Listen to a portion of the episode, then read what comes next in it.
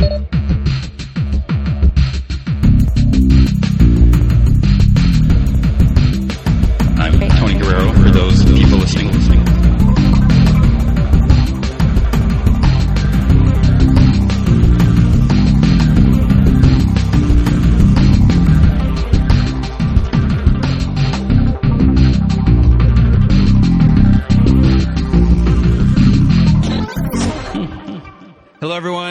Welcome to the 15th episode of the Invincibly Supermassive Comic Book Podcast of Stuff.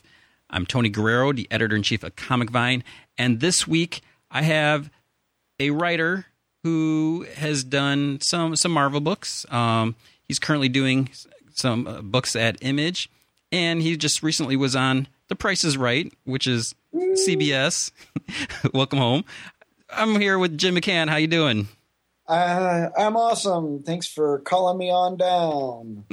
You know, I I know we probably shouldn't start with prices right, but I uh, I'm so I'm so upset because I missed the episode because I knew it was online, Uh, and you know I, I saw you know a lot of people you know mentioning I saw a, a bunch of images from from there, but um, I actually I, I tried watching it again today, and unless there's some I need to look into their website more. It's, it's they don't keep them up there forever, which I guess kind of makes sense. I think you have to dig. There is another site. Um, uh, there was um, there was an article on another comic site. I don't know. You can say it because I mean I, I look. Okay, good. Some people are like, "No, don't talk about other sites on my." No, I, I don't. I, I I like the other sites. I mean, I check them out. Uh, I fanboy. Um, See, I, I went there today. did um, I know that they had meant there was a hot link for it, but I didn't click on it. I figured it was either the the episode or it was um, or it was the actual um, the actual episode. It was either the actual episode or it was going to be the uh, pictures that they love to show. No, they The- did. They did have a, a hot link to the episode, and the URL even said um, like January 10th. But when you click on it, it takes you just to like the regular Price is Right video page, and, it- and it had like today's. And then when you look on the bottom, and it only goes back to like you know a, a couple weeks or something like that. So, and I, I was like, yeah. Uh, I should have um, figured out a way to put it on YouTube. I even looked on YouTube. I was like, Jim McCann price. I, I started typing it in, and Uh. it, it uh, automatically was was there. So I'm not the only one looking for it, but it's it's Uh, it's not there. Um, I mean, oh, I you, did, you didn't miss much. Ah, but see, maybe one day it'll be up there, just like Aaron Paul's appearance is on there. So, you know, Jesse Pinkman, Aaron Paul, he was on The Price is Right before he was famous. I, sh- I should try to see. I mean, because you know, I'm Comic Vine is now CBS Interactive, which is owned by CBS. You know, we're all kind of same. I should say, hey, hit him up. uh, it's like I need I need to see this. It's like what, what's going on? Hook me up, but I guess I haven't been here long enough to. I don't know who to who to who to ask about that. So how, how was? I mean, how how did this happen? I mean, I don't know if there's I, any there secrets were- or anything, or No, it, it's it's purely random. Well, well, I signed up for a list. So there's there's a number of people um, in the comic industry that have well, everybody I think has their own guilty pleasures, but there's there's an, a small group of us that have a very guilty, very very sick addiction to Big Brother, and um, which is also CBS. Yep. And um, I uh, I won't name names because they may not want their names out there, but one of them even goes so far as to buy the live feeds and keeps them up to date. Wow. And uh, and I will troll the blogs. And it's actually kind of interesting because then you you see that, and then you watch the episode, and you see the story that editing wants you to see. hmm This is you know kind of what really happens. Yeah. Um, but uh, so one of them, one of us stumbled across like a, a way to sign up to be uh, a part of a live eviction. And we're like, oh, yeah. so I totally signed up for that. And I must have, I must have left a box unchecked or surreptitiously checked a box. But now I'm on this list um, of priority tickets for game shows. Wow. Um, I don't know how to get other people on it. So please, people don't email me and ask me. But all it really does is lets you know of upcoming tape dates um, and when priority ticket people can go, and you just pick the date and time and you skip the line. Um, so you don't have to get there at like 5 a.m. and wait and wait and hope you get in the audience. Uh, so did that and picked a date, and this was back in um, October. Wow. That well, uh, actually, it was it was in September that I got the email, and I picked the date in October, and so we went. Um, for those of you who watched, um, or and for those who didn't, um, there was myself, my partner, and uh, Christina Strain, um, who uh, is an incredible colorist Mhm. um, in comics, and also now has transitioned over into writing. And she writes a great web comic called The Fox Sister, and it's at thefoxsister.com. Imagine that. Um, so she's that's why you haven't seen her name coloring anymore because Mm. she's actually becoming a writer. So the three of us went down and uh, just we we went down to have fun.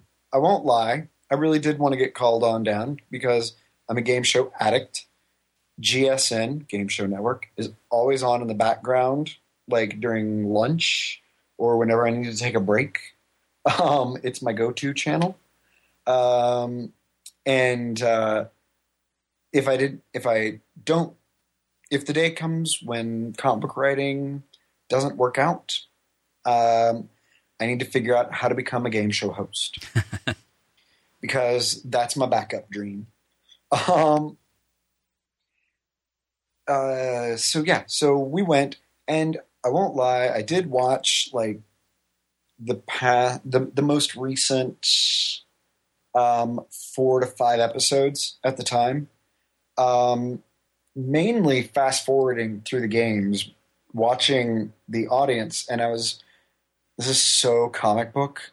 Uh, I was I was paying attention to color theory of the audience, um, and what got and and the people that were called on down, like what what were they wearing, um, and just kind of the action shots and things like that, like a, as though it were a comic book. Um, and so I noticed that they liked primary colors, um, minimal. Uh, they've gone kind of away from the Bob Barker days of like fuzzy things on your shirts and um, over overly puff painted um, clever sayings and they don't really care how many miles you drove to get here so please get me on stage shirts um, only about one person a show makes it that way so uh, i was like okay primary color and then maybe one line of something that has uh, that that is a conversation starter. And I happen to have a shirt that's red, and it says "I'm the evil twin."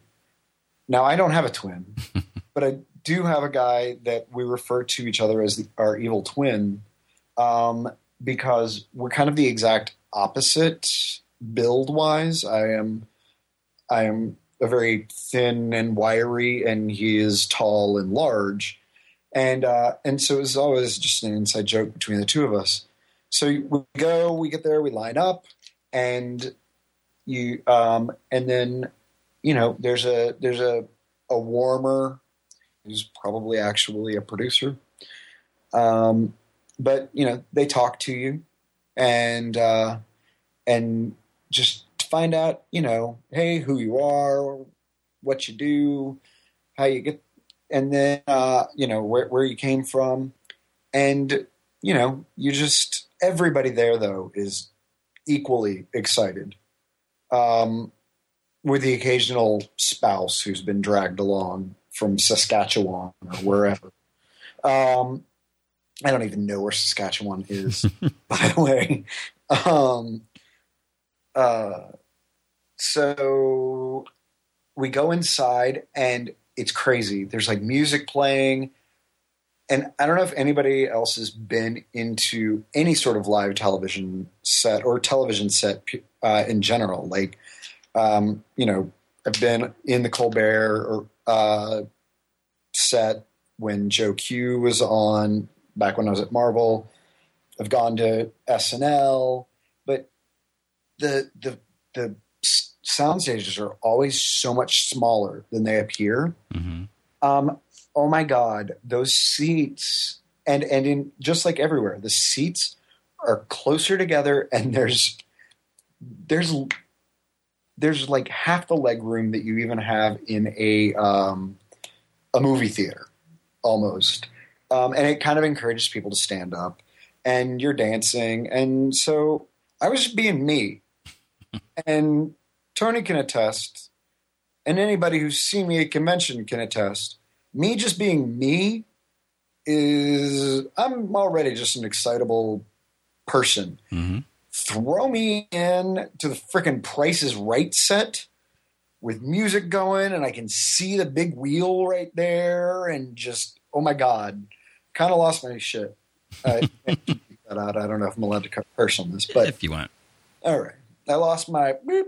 Um, and uh, so yeah, we're, we're, you're you're just there, and then uh, I didn't pay attention to anything around me, um, like the other people or anything except for uh, Michael and Christina, and we're just like, oh my god, can't believe we're here, and uh, they were convinced that I was going to get called down. Um, I was just because I was a crazy, insane person. Um, and uh, we were in the very back row. So then we we so they were like, "All right, the show's going to start in three, two, one," and you hear the announcer and the music's going, like the theme music's going, and uh, and then uh, they call four people down, and I was the fourth and last person called down, and I'm in the far back row. So, of course, I'm like the guy that kind of starts tripping over people and I'm hugging. And then they cut away, so you miss. But, um, well, at first, I'm the guy who starts trying to awkwardly give people five because everybody sticks their hands out on the aisle, like, give me five, yeah. And I can't even do that standing still without hitting somebody's face accidentally. Um, and then I got to contestants row, and you don't see this, but I get incredibly huggy because I'm just that kind of guy. And there was this massive group hug, and uh, going on, and then you can't hear a thing. You can't hear anybody's bid. So, people, when you watch Prices Right and you think everybody's being an idiot, it's because you really can't hear because the crowd is right behind you. Everybody's yelling, and you're having the time of your life. And also, the adrenaline is going to your head. And so, all you kind of hear is one dollar, and that's about it. um, so yeah, so I want a um, a uh, air hockey table, which is awesome because I love air hockey. Um, did not win the new car. Instead, I got a surfboard Hmm. that looks like Little Nemo.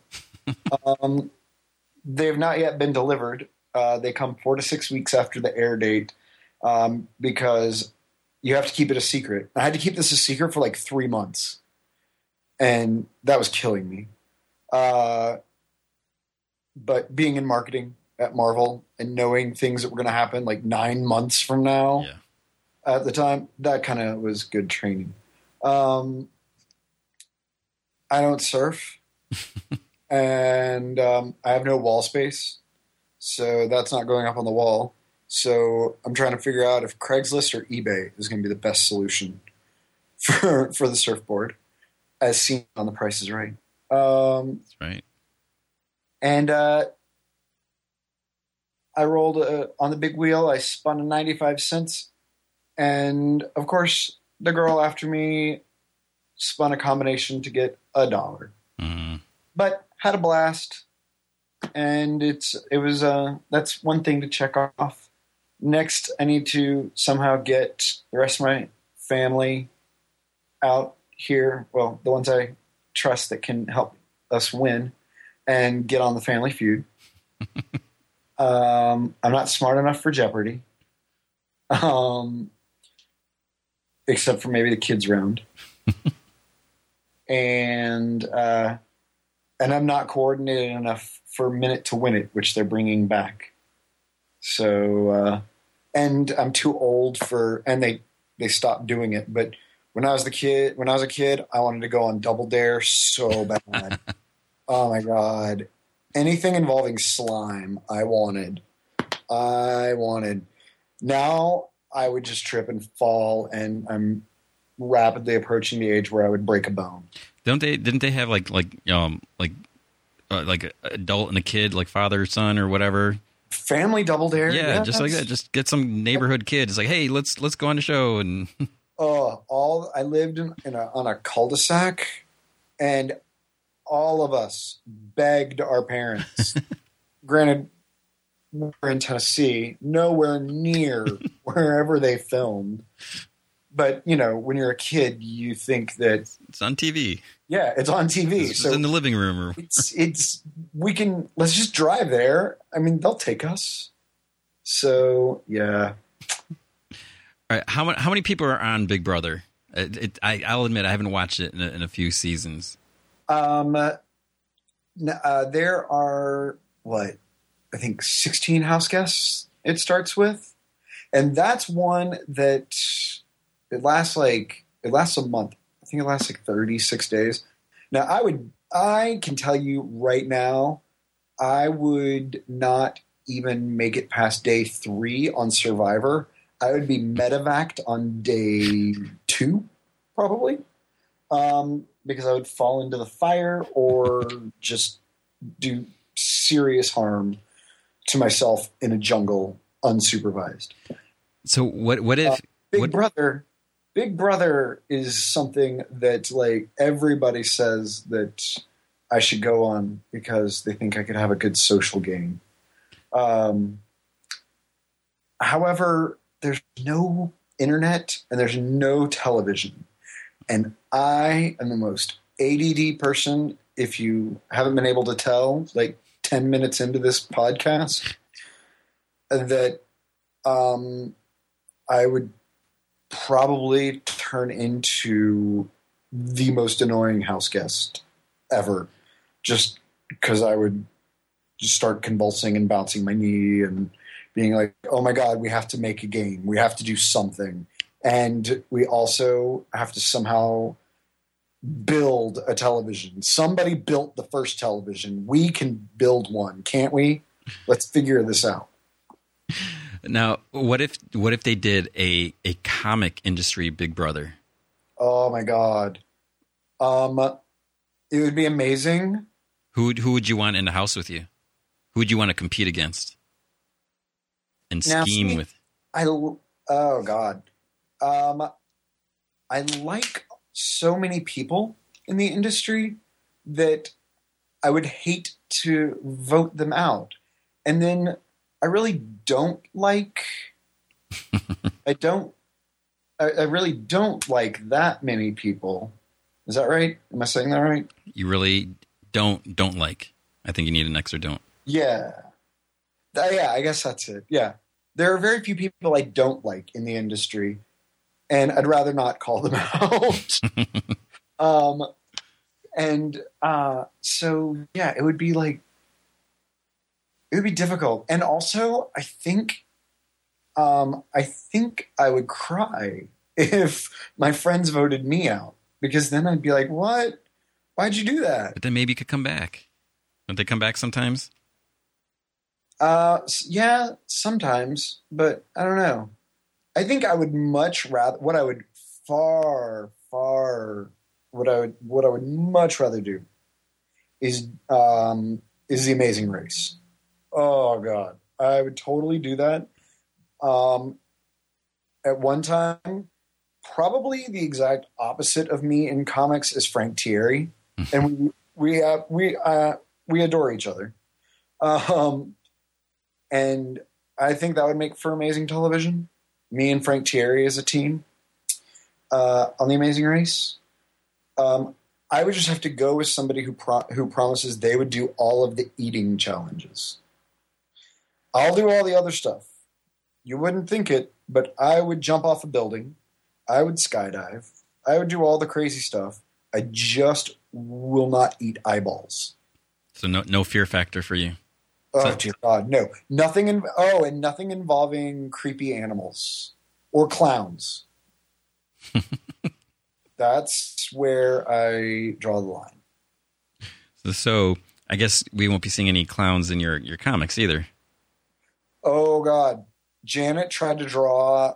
So there's this room in Lost Vegas, uh, number one, that I described as the place where um, the the you know the wealthy, where they're like mother-in-laws that tag along.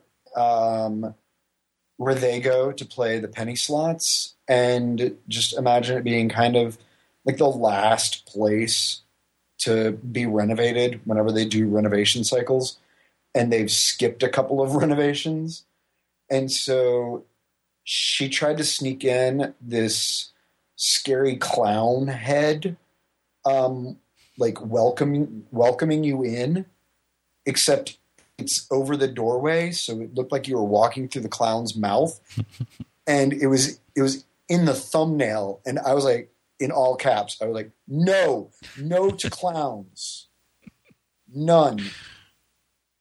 So Is there any any particular reason? Anything you want to get off your chest about why no clowns? it, but Stephen King's it. Uh, Pennywise. Oh, oh yeah, and we all and- float down here, Georgie. Oh God! And also, um, there was this really, really, really creepy um, at McDonald's where I grew up. Um, like right around the corner from where I grew up, there was a McDonald's, and there was this bench, and um, to sit. And Ronald McDonald, a like a painted, glossy painted to kind of look real Mhm.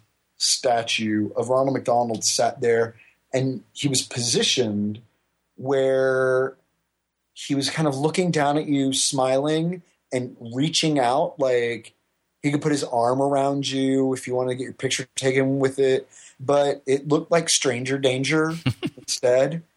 And I was like, no, no, no, no. And so, yeah, there was just, that was, that was why I feared clowns. And then later on in life, um, the food is why I feared McDonald's. Mm.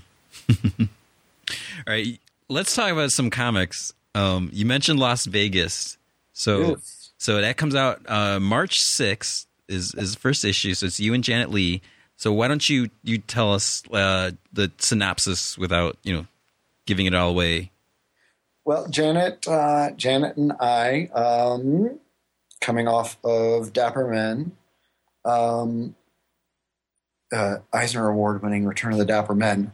Now I'll take my douchebag hat off and go back to talking. Hey, it's it's, well- it's well earned. So well, thanks.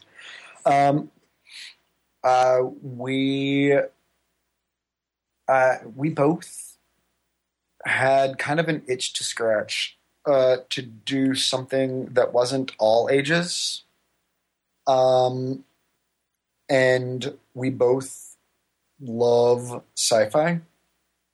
Um, I'm also a massive fan of classic film, um, as is she and um, I, for probably the past three or four years, heist films have moved up to probably one of my favorite genre um, when it comes to film. And uh, I went since I've moved out to LA.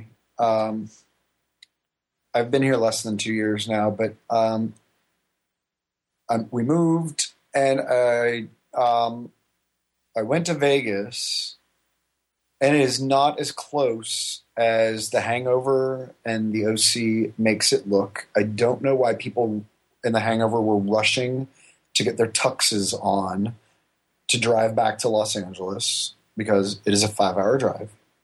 Um, and so I felt lied to about that. But um, went to Vegas and it, I just I thought there's something about it um, that when I came back, um, there's a rush that I get um, when I go there. Um, and uh, I've, I, have an, I have a very addictive personality.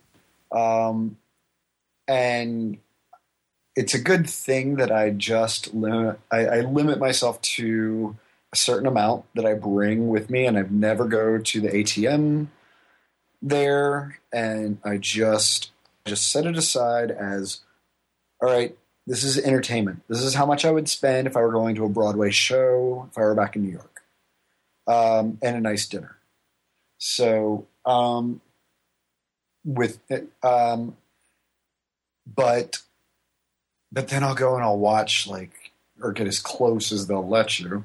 Um, watch like you know the high roller tables, and or I'll play blackjack, and I I happen to come off of um, on that trip. I happen to come back ahead, uh, come back up um, four hundred dollars, which was big because I was like a lot more than I brought with me, and uh, and I just thought, you know, what would be awesome is um, if we could do something in Vegas. And so Janet came out to visit, and um, as it happens, whenever Janet and I get together, um, and we get together about four times a year, we just start spitballing ideas. It just happens too. Like we don't sit down and say, "Hey, what do you want to do next?" Like one of us will say something, and the other will go, "Oh God, that'd be a great story." And then it leads into this, and then we'll go off into another tangent. They'll lead us to another story and another story. And she or I, depending on who's visiting whom, will leave with four, with like five or six potential stories.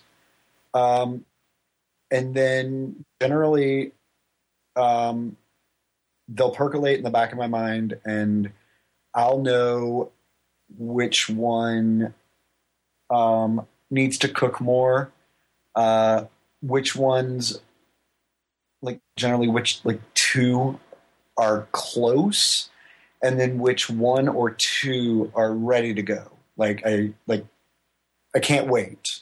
We have to tell them. Um, and Lost Vegas came because Janet came out to visit right after my a trip to Vegas, and we were up very, very late at night one night, and one of the ideas we thought of was a babysitter or a, a, a daycare center in uh, in Las Vegas on a Star Cruiser that's just a Vegas casino. Now, for the life of me, of either of us, we can no longer fathom why we thought it was a good idea um, to do a story about um, babies, about about about alien babies and a daycare center. And this was going to be a not all age book. Yeah, correct. Okay. And we were like, wait, what? What? And I mean, we like she'd even sketched some, like because we get really punchy. We'll stay up really late, and that's how we come up with stuff. Is we'll both be talking and I'll be like throwing out things and she'll start be sketching and they're like, oh God, that's awesome. Or, oh no, that could be a story of this. Um, and that was just one of those where it's like we came out creatively hungover and we're like, and that was our moment of blackout.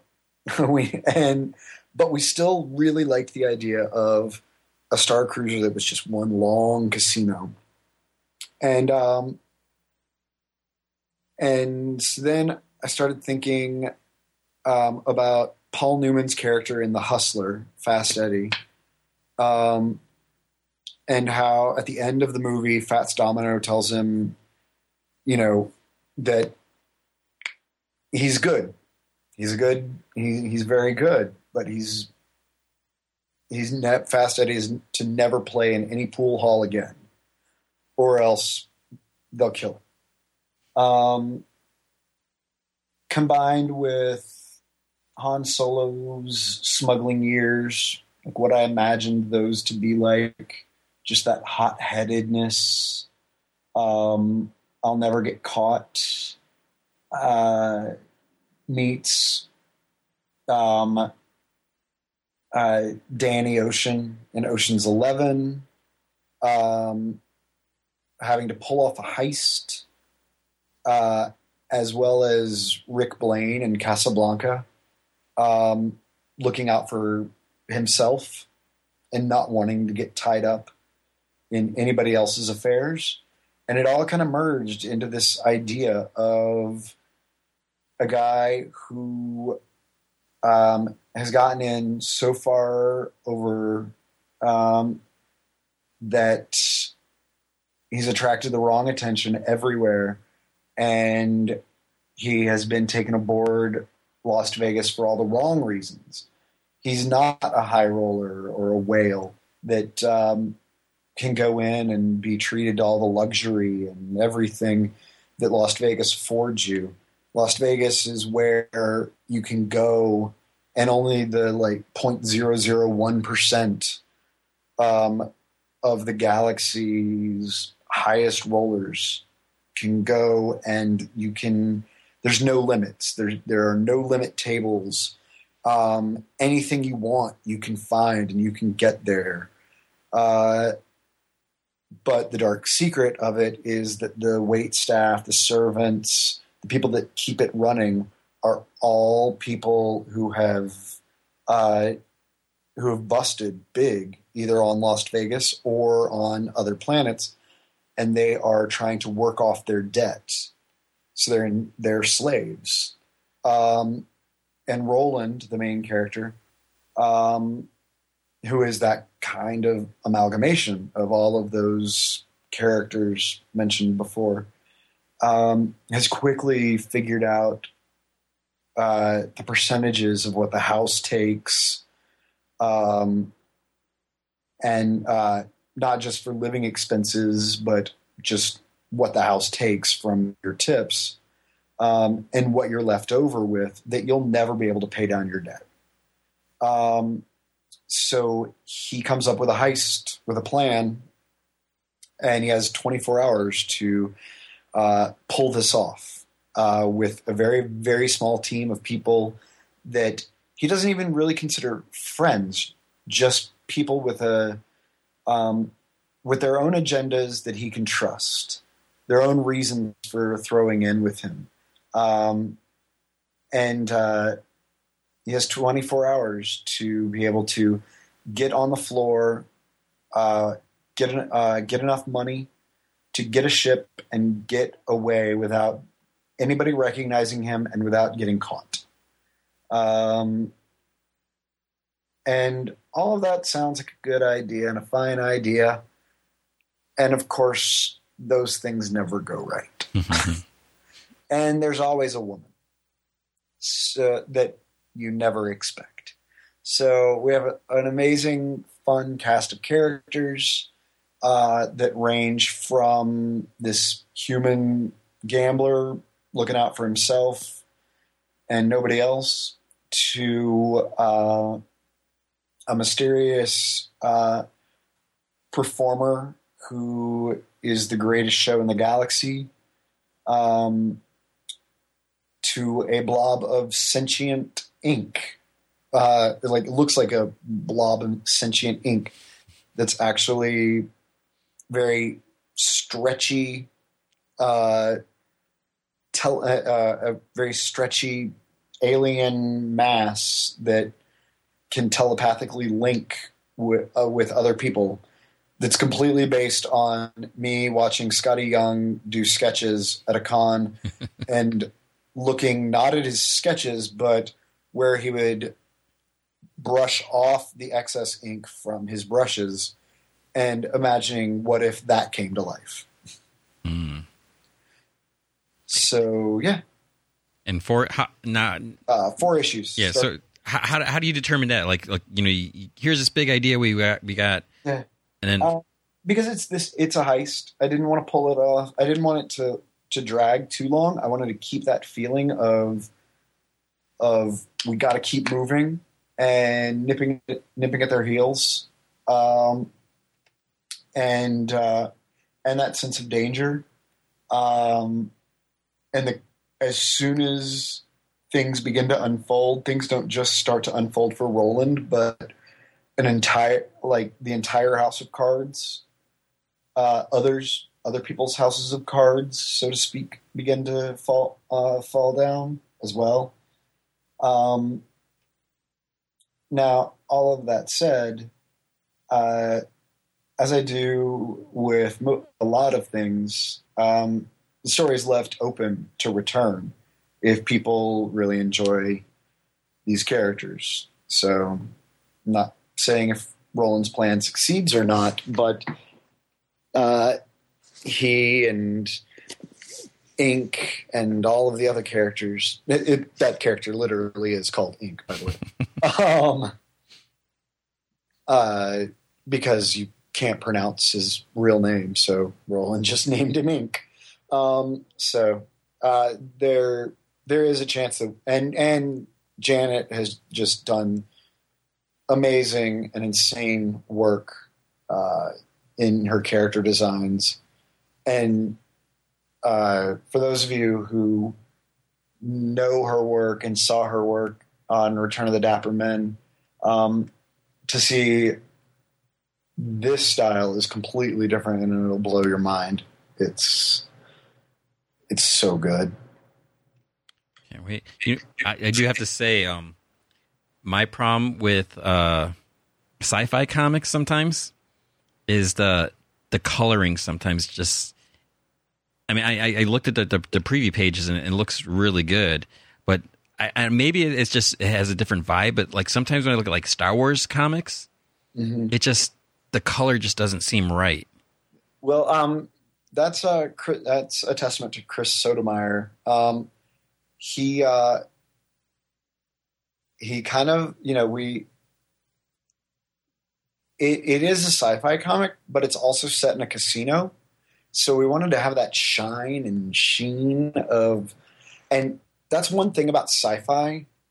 I think, um, or for me, the kind of sci-fi I'm attracted to is um, the kind that's a bit more grounded, um, the kind with less apostrophes in the names, um, uh, which is one reason why I really like Star Wars, is because you can, uh, as as a franchise and as especially as the movies, um, not just because I grew up with them, but I think the reason why I identified with those more than I identified with Star Trek is because it felt a little bit more grounded to me.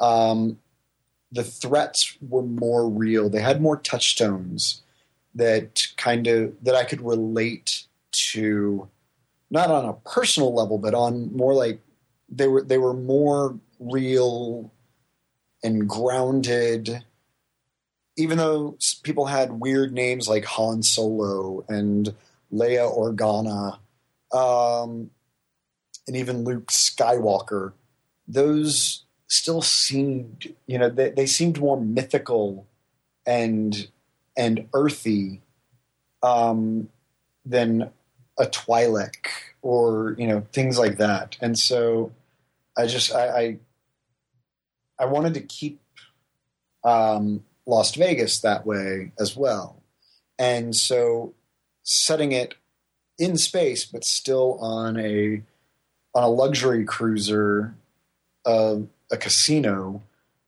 We got to make up our own games and do all and fill it with crazy aliens, but Janet's art can still be way out there. And and Soto can color it really crazy, but he's also giving it that grounded feel of what a what a casino would look like. You know, I mean, there are still certain color palettes, and we look at things like there's a room that's based on um, Alphonse Mucha's Winter. So you know, you look at a piece of Art Nouveau art, and um, and take that color palette and put it towards there, and and hopefully that makes it more relatable to the audience. It's it's weird little things, and maybe it's over psychoanalyzing it, um, or thinking too much into it. But you know, I mean, I think it's something that does resonate with, like, at least a subconscious level with readers. Or I'm just being an arrogant asshole writer. no, not at all. Now let's talk about.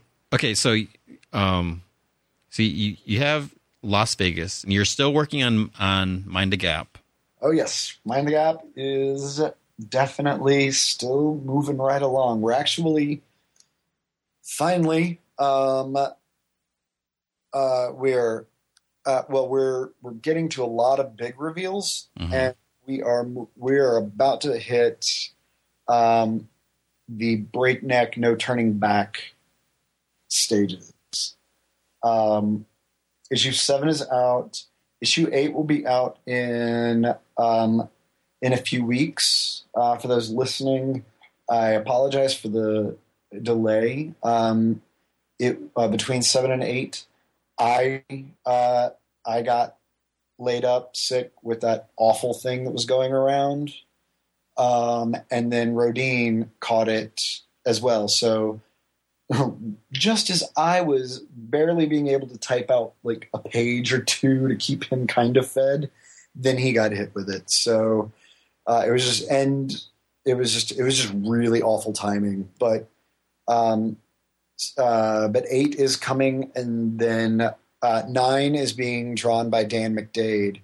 And issue nine is one that I mean, issue eight I'm really excited about because uh, it actually posits a theory as to why Elle cannot return to her own body. Hmm.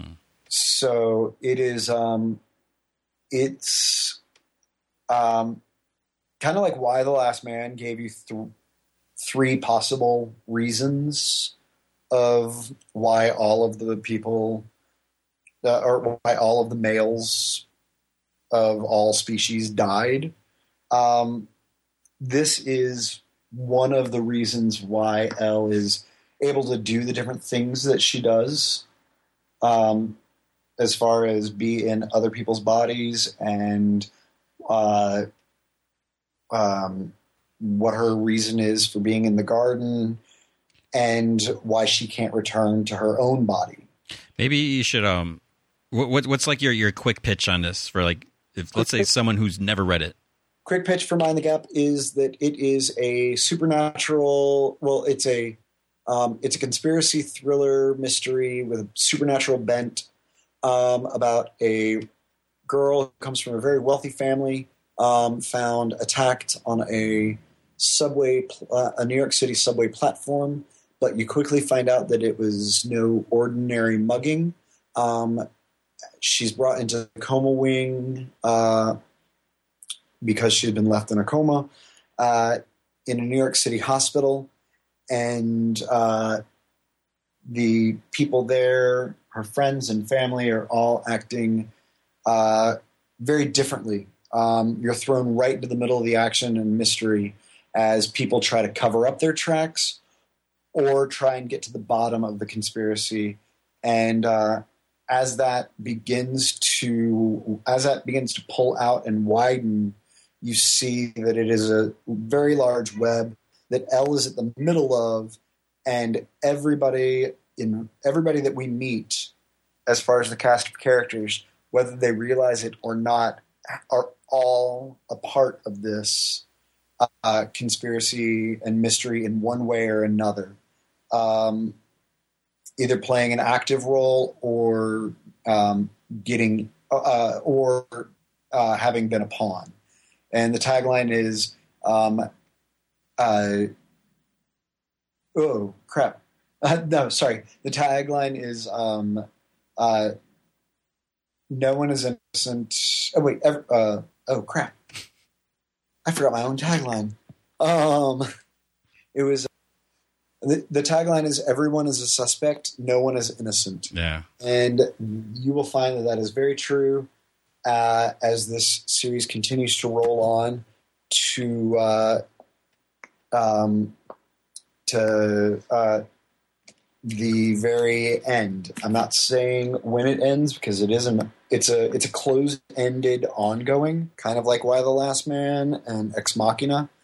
Um, where I know where the ending is. Um, this is all Elle's journey. Elle is the young lady who is attacked and in a coma. Um, and we are, uh, so yeah, that, uh, I'm sorry, the supernatural twist though is that Elle exists in a plane between life and death, which we call the garden. She's able to see and hear everything that people are saying around her uh, on our plane um, and uh, but meanwhile, in her coma world, the garden, um, she, even though she knows everything, she has the answer to everything. She's at the center of it all. Um, she is an amnesiac in her own mind. So uh, um, everything she's learning about herself, she's learning from the point of view of everyone else. So she's having to rebuild herself based on what other people think about her or say about her and weighing that out versus what she herself wants uh, wants or feels the need to become or the things that she is uh, that she herself is discovering about herself through various memories as they start to reveal themselves. It's kind of like um, uh, your subconscious is your subconscious holds things for you until your conscious mind is ready for it. That is what is happening to her. So, um, in the uh, in this current arc, wish you were here. Elle is stuck in the body of an eight or of a um, ten year old girl um, named Katie, um, who was declared brain dead, and Katie has asked her has asked Elle to go down and take over her body and tell the truth and get to the bottom of um, what really happened to Katie, which was um, that she was attacked by her older brother and her parents covered it up because they didn't want to lose both of their kids. Um, meanwhile, while Elle is there, she is trying to get and give information about um, her own situation. Um, we have two characters that are married a police detective and a doctor and uh, they're trying to they're having to push their own belief system um, of science and facts to the limits to actually take this in and realize that there could be something more out there um, especially when Elle's best friend Joe is in their face from saying, This is really happening. Open your eyes, see that this is happening. This is Elle right here. And in issue eight, there is uh, a heartbreaking sacrifice, sacrifice that must be made. Um, uh, and then uh, in issue nine, um, as I said, is a um, is a fill-in issue um, as far as artists go, um, and it's being drawn by Dan McDaid, and it is Dan is doing this um, issue because he fits perfectly. It's um, a silent issue, and it is um, three characters whose paths cross one another. Um, I, uh, that you uh, that none of them are expecting to cross, and none of them will come out the same, and one of them will not come out alive. Mm. So, and uh, it's very, um, uh, it's very Hitchcockian, and that's why Dan is the best person to draw it because um, he's giving it that Hitchcock feel and vibe. And Hitchcock was kind of the master of using um, silence to build tension. Mhm. Uh, so it's it's a it's it's an issue that I'm really really nervous about, but as far as how how fan reaction will be, but I'm hoping that they'll love it um, because it is it's a challenge as a writer to do that um, because you know a writer and an artist collaborate and then the writer adds their dialogue. Um, but oftentimes the artist is left you know people look at it and say oh look at all the pretty pictures but you forget that the artist is a storyteller as well.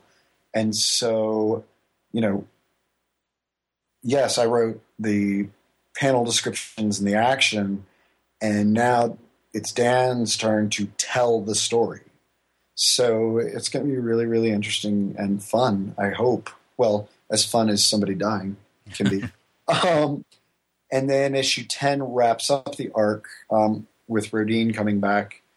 Uh, and that is the long awaited reveal of who Hoodie is. Mm. Hoodie, for those uh, also just joining us, um, is uh, a character that um, was uh, all we know about him is that, or her, is that it is someone that was there uh, at the subway attack that um, that attacked Elle, and has since then done some pretty bad things. Um, blown up a building, caused car wreck, stolen some medical files, assisted in other dastardly deeds, framed Elle's boyfriend. Um, so, who exactly it is, um, we've kept a secret until issue 10. And um, there have been a lot of guesses. And I think people are going to be really surprised when they see who it is. And it also spins the series off into a completely different direction. Um, which uh, the next arc has already uh, issue eleven start kicks off the next arc, which I think the solicits for that come out very soon, like in the next week, I think, um, which is called Out of Bodies, and uh, you will understand that when you get partially when you get to the end of issue eight, but definitely when you get to the issue, uh, to the end of issue ten.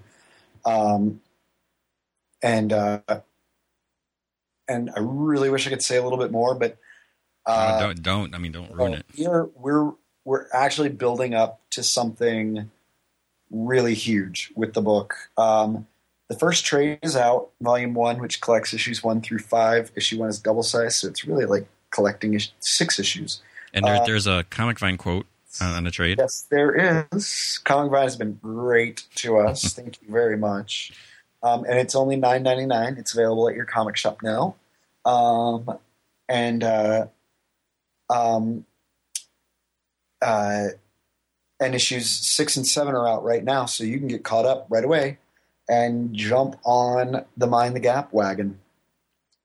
Yeah, you will like it. Yeah, because I I don't know like who Hoodie is or anything, and and um, cause I I know I mean there's there's lots of clues, and I think you've mentioned that you know some of the answers are there, but Mhm. I- I'm kind of like part of me like doesn't want to know. Like 'cause, you know, I, I know sometimes in, in some of the issues you like go over like the details of, of things, and it's it's kind of like I don't want to overanalyze it and try to figure it out because I you know I, I'm enjoying just seeing it all play out.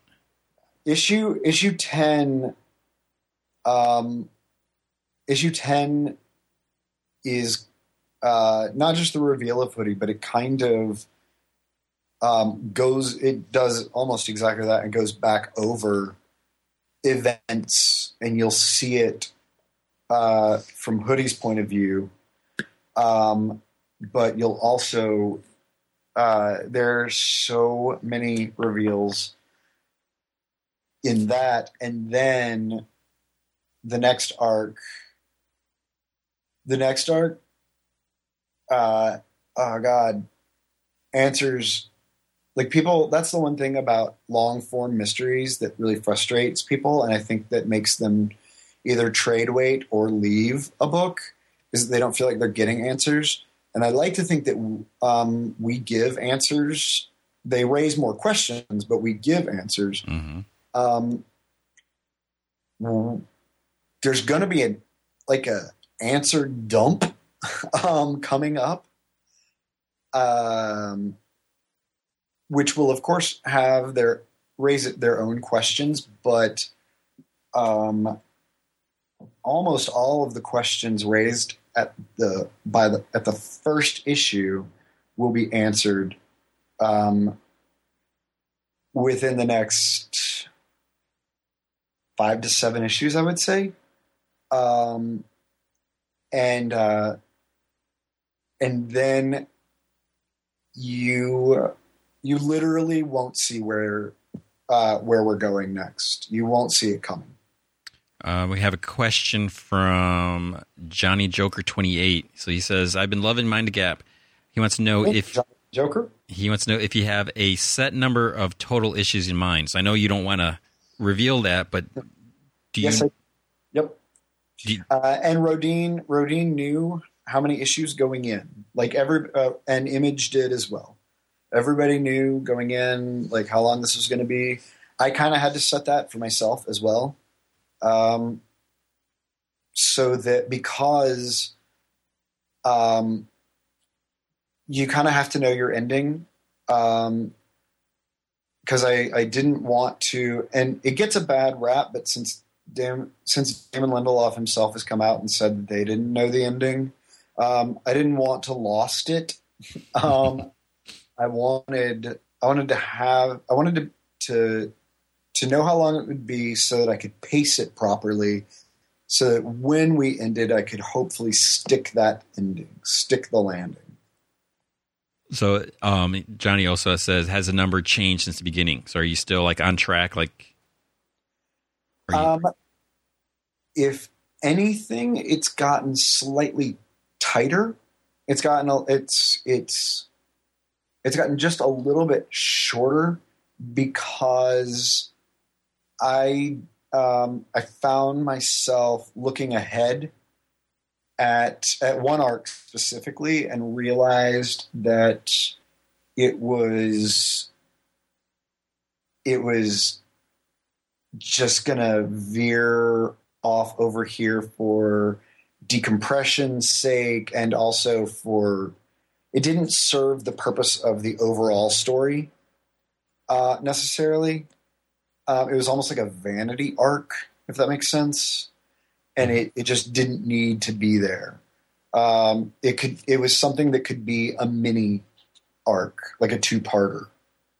So uh, so it actually shrunk to a two parter, um, and uh, so that's that was that's about the only that's the only tweak, really. Now what about um? Is there going to be a sequel to Return of the Dapper Men? we would like to uh, go back to Anorev, Janet and I. Um, there are, and you know, I mean, in the back of the first edition and the special edition of Return of the Dapper Men, it mentions uh, Time of the Dapper Men, which is um, the sequel, and we've said that you know it was it was always planned as like our well, we always thought that when we first started that it would just gonna it would just be a calling card book. Like, hey, we did this book. Hope you like it. This is what we can do. We had no idea that it would be met with what it was met with, like with any success or anything. Like, um, uh, and we've been overwhelmed by the reception and just very, very humbled. Um, and we want, we do want to go back there one day. Um, there are some issues that we uh, need to resolve and clear up before we can go back there. And there's uh, there's one or two. There's this story, Lost Vegas, that we're doing, and one other story that um, that we that Janet and I are just really, really dying to tell. Um, before we even think about um, going back. I mean, we know the stories that we would tell um, because it's it's it's Aiden's journey, and I mean, I know the I know the ending for that. We have we have the spine for the whole thing, uh, but it's it's it's further down the line. So sorry that you'll have to wait for time for a while, but there's just there's some things uh, that we are having to wait on, but there's also some things that we just we want to get it right mm-hmm. when when we go when we go back. We set the bar. Apparently, we set the bar so high for ourselves um, that we have to be in that place uh, when when we do it. And right now we're in we're in outer space, and and next we're gonna be we're actually gonna be somewhere else, which is way too early to talk about. Mm-hmm. Okay, um, so I'm going to take some questions from the community here. So these are just uh, the general questions. Um, first is, Which, by the way, I didn't realize this was live. Hi, guys. Oh no, no, no, it's not live. Oh, okay. No, no, these are just they. they there's there's a a, a thread, and like this uh, question is actually from a month ago. Oh, so okay. these are just just general questions. Well, um, general question, people. So this is uh, Maggie D Javid says, um, guest, if you are an artist writer for Marvel or DC, so you, you used to be Marvel, yep. um, what book would you recommend from the opposite company and one from your company, not including your book? So what what, what would you what Marvel, uh, DC, and Image book would you recommend? Okay, yeah, because I would I would honestly, and especially because they're now up to about ten percent of the market share, I would definitely consider Image throwing Image into there. Yeah. Um, um, and it depends on your taste. I would also look outside of capes and tights and follow the writer that you like or follow the artist that you like uh, because everybody's got their stories to tell. Um, I um, I love um, right now um, the things that God, I am reading currently uh, that I I really really yeah. Let's see. I have to go back to my comics. Um, I love volleyball. Uh, I just, I absolutely love volleyball. I am completely uncoordinated and cannot play any sport except for volleyball. So, Mara by Brian Wood is like way, way, way up there. I haven't, I haven't uh, read the second issue yet. It's really good. Um, Peter Panzerfaust is really mm-hmm. fun. Um, uh, I love. You can hate as much as you want, but I think if you're hating on it, then you really haven't read it. But Amazing Spider or Avenging Spider, or Superior Spider-Man, and Avenging as well. Yes, because Avenging is from a different. is kind of from the whole Marvel Universe's point of view. Um, Doc Ock is Spidey with the twist because although in all honesty if you haven't read it by now and you're holding out because you're hating on it um, peter parker's still there. Peter parker is still in his mind. But doc ock is spidey. There's an amazing struggle going on back and forth. Well, yeah, I mean the, the issue where he's he's going against Vulture, and you're just seeing how you know Doc Ock can be a hero, and it's just I, I, I call it like a big science experiment. Seeing Yeah.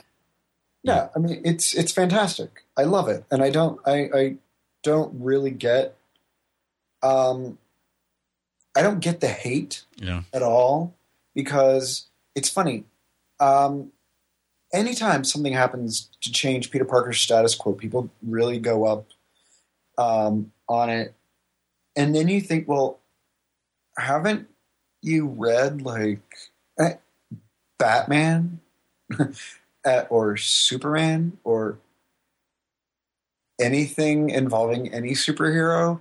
I'm not saying the status quo is going to go back to exactly what it was. I don't know. I, I, I honestly don't know. I'm not in this inner circle. So, but it's it has it- to. enjoy the ride though. You that's long that's long form fiction. You have to you have to experience new and different things and let the character learn from it. Otherwise, it grows stagnant. hmm So, stepping off of my soapbox, um, I would also say uh, the usual suspects, Fatal and Saga, are Mhm. fantastic. And Thor, right now, holy cow. I've never really, like, I've always said that Thor is one character that I could never, ever, ever write. Thor is amazing. I'm not saying that I can write this version of Thor that's happening right now. I am sitting back and loving the ride, though. I absolutely love it. Um, as far as DC goes, um, oh, and I'm really liking what uh, what Mark Waid's doing on Hulk and the Avengers books, and I'm interested in where Bendis is going in all new X Men. That's a lot of Marvel Now books. Mhm. Um, DC, I've never really been a huge DC head. Like, just nothing against them or against the books or anything. I just didn't grow up with them. Um, that said, I'm a sucker for any Batman crossover. Like, anytime there was a Batman crossover, I would buy it. So, uh, and, um, but Scott Snyder, ever since he took over Batman, even pre 52, Mhm. um, Batman, um, and pretty much anything Scott Snyder's writing. And uh, um, sadly, even though I got canceled, even though it was canceled, I'd go back and pick up the back issues of I Vampire Yeah. because I think they were amazing. Um, and uh, and I think Geoff Johns did the impossible with Aquaman. hmm So, uh, yeah, there's a there's a whole new pull list for you. You're welcome from me just blowing your paycheck. Yeah. I, I think Geoff Johns is going to do it also with with Just League of America. When you look at like, I mean, like Vibe and and you know all these like, why is he picking these characters for this team? I really, really am interested in that because I love weird ass lineups. Um, I will be the first to admit one of my favorite cro- or one of my favorite limited series was in the 80s and it was Fallen Angels. Oh yeah. And I mean, when you have Lobster Boy and Boom Boom and Sunspot Cannonball, Devil Dinosaur, uh, all in a book, hanging out in a mall in on in L.A. or San Francisco. I can't remember which one. Yeah. It was like on the other side of the country because they ran away. Yeah. I, I just what? So I really, I'm, I'm always interested to see when you take really quirky, different characters and put them together, put them in a room, and see what happens. Yeah. So and then oh god, there's this book, Mind the Gap, and another one called Lost Vegas. Uh, Well, you're not supposed to say your own. I'm just kidding. Yeah, but but I mean, and like you said about uh, you know following creators, and and I mean, you know, I I love all your Hawkeye books, you know, the different series. So you know, when when you're doing Mind the Gap, I was like, I don't even need to know what it's about. You know, I'm I'm gonna gonna read that. Same thing with with, with you know Lost Vegas. It's you know, it, I don't I don't think it was until today that I really looked into what the premise was. But it's it's just like I don't need to know. And and like like last week, um, Andy Diggle and Jock they they had a, a book from Image Snapshot. Oh my god, I bought it and I haven't gotten a chance to read it yet, but I love I love them. I love losers and I I read the one I I just read the one paragraph um about it and uh, I was like I'm in. And see, I, I didn't even read that. I was, I was just like, they got a book. Uh, okay, I'll buy it. I'll, yeah. So, Yep. But like like you said, sometimes you know, try something different. You know, outside. And I love the superhero comics, but you know, there's Yeah. plenty of other things. No, I am I'm that way with with with a number of people a lot of times because they're my friends and I've gr- uh, and I just I I really respect them as people and in turn respect their work. Um but uh I will do that with uh Brian K. Vaughan hmm in a heartbeat. Yeah. I I have I have a writer's crush. Like uh my writer brain wants to eat his writer brain. Uh, let's see. So, new onslaught. Um, he has a question about Spider Woman, Jessica Drew. Um, I don't know. I don't think I know the answer to this. He's like, has it ever been addressed in any Marvel comic that Spider Woman's electric blasts and Spider Man's stingers have nothing to do with spiders? He says, "I know I'm nitpicking, but I'm a, I'm studying biology, and these kind of mistakes tend to irk me." I I um I, I don't know. well, uh I don't think that every power that people have necess- every power set is completely derivative, especially if they have multiple ones. And I think that in the other or in something, or after one more day, um, or somewhere, they got rid of Peter Parker's uh, spider zap thing. Um, Jessica Drew's thing that was that was an enhancement, right? Like- yeah, it depends. I think there's two different origins. Like High Evolutionary was involved, or he wasn't. Yeah. So, but you know, her main thing. You got to go by her main thing. You can't really call her Spider Woman now with more zap p- power. Um, just like Mockingbird, um, Mockingbird, her name is because a mockingbird mimics uh, what it's called, like mimics the call of another bird but and so she would actually the reason why she took that code name i think i would know a little bit about mockingbird Mhm. um, the reason she took that code name was because when she was fighting she would throw quips um, to annoy and keep her uh, opponent off guard um, that said that wasn't her main uh, power, quote unquote. Uh, her main ability was um, hand-to-hand combat, using the battle staves. Also, she was um, she's a spy. She's shield trained, super spy, uh, highly trained in gymnastics, all of that. But that's really hard to sum up in one code name. Yeah. Hope that answers your question. I think it does. Yeah. And and the other thing, um, I I uh, Marjorie Liu was was on uh, a couple weeks ago, and I forgot what we were talking about. I think it was about the law, the le- legality, because with with um North Star, I think it was about North Star possibly getting deported or something. But I was like, you know, it's a Marvel universe. Maybe like the law is different, so maybe the physics different for spiders. Maybe there's some species with zapping powers that we don't know about. Yeah. So I Right. don't know. Why would you get deported? Oh, because um, the the whole thing with with North Star is because how he's married, and but he's he's um Canadian, and the state of New York doesn't recognize um his, his marriage. So he you know he did does. New York, New York passed gay marriage a year and a half ago.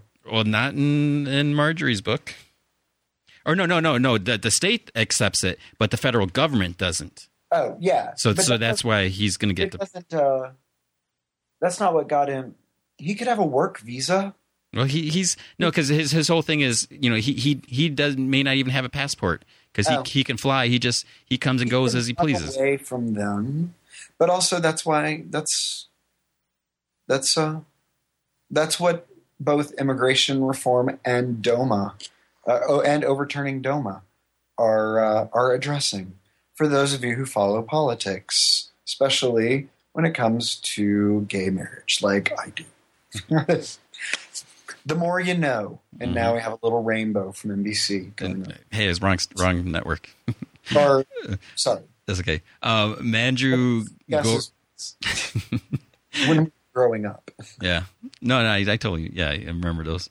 Um, is there like a star flying to or something like that? Yeah, I think theirs was, and they had they had like it wasn't reading rainbow, but it was like there was a there was a reading one like an illustrated a illustrated book thing because they had the trouble with Miss Switch, and they also had a um they also had a uh, Rudyard Kipling one that I'll never forget. As part of their Saturday morning lineup, they had they had part of it. Sorry, reminiscing about times way too far back.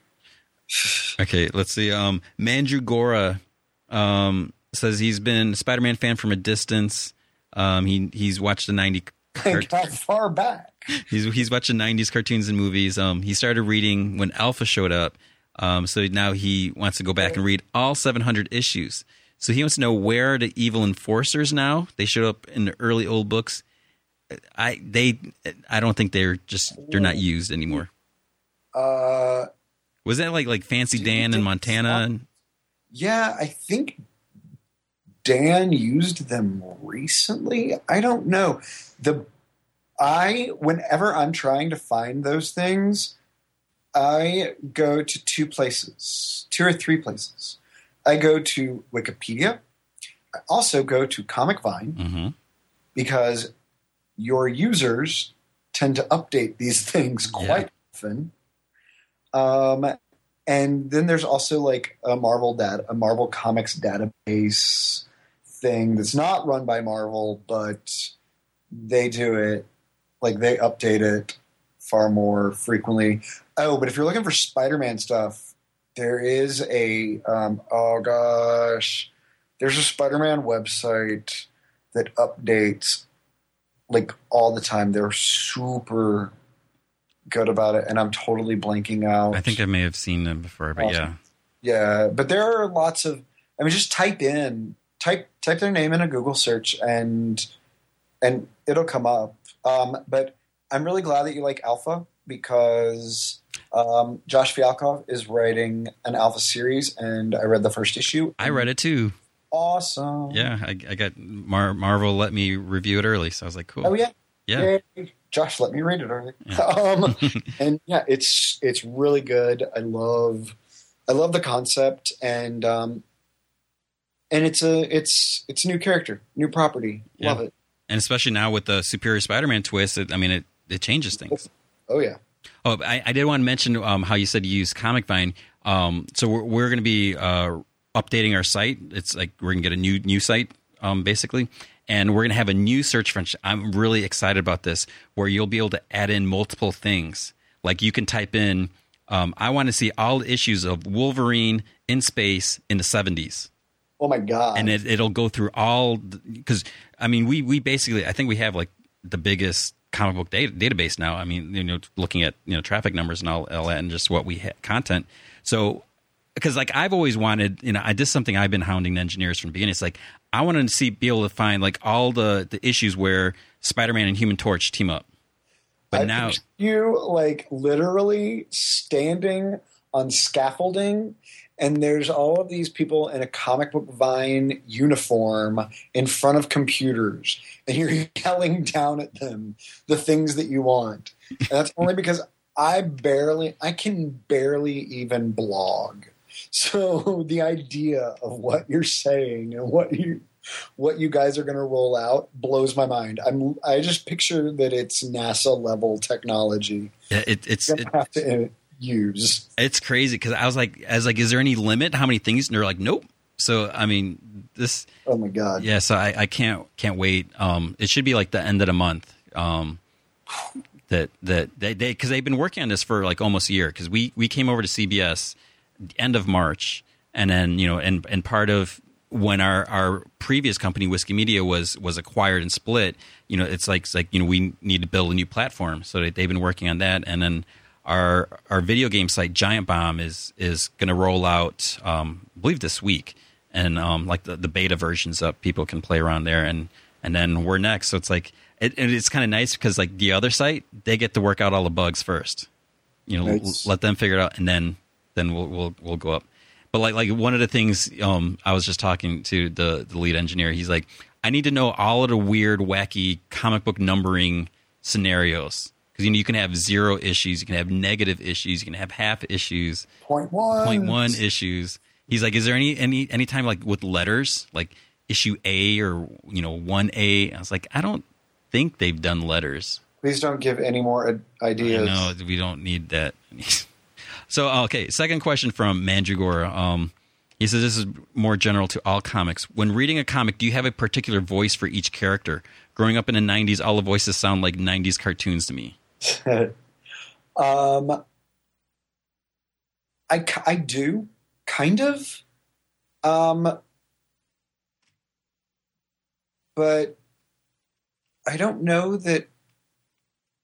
I don't.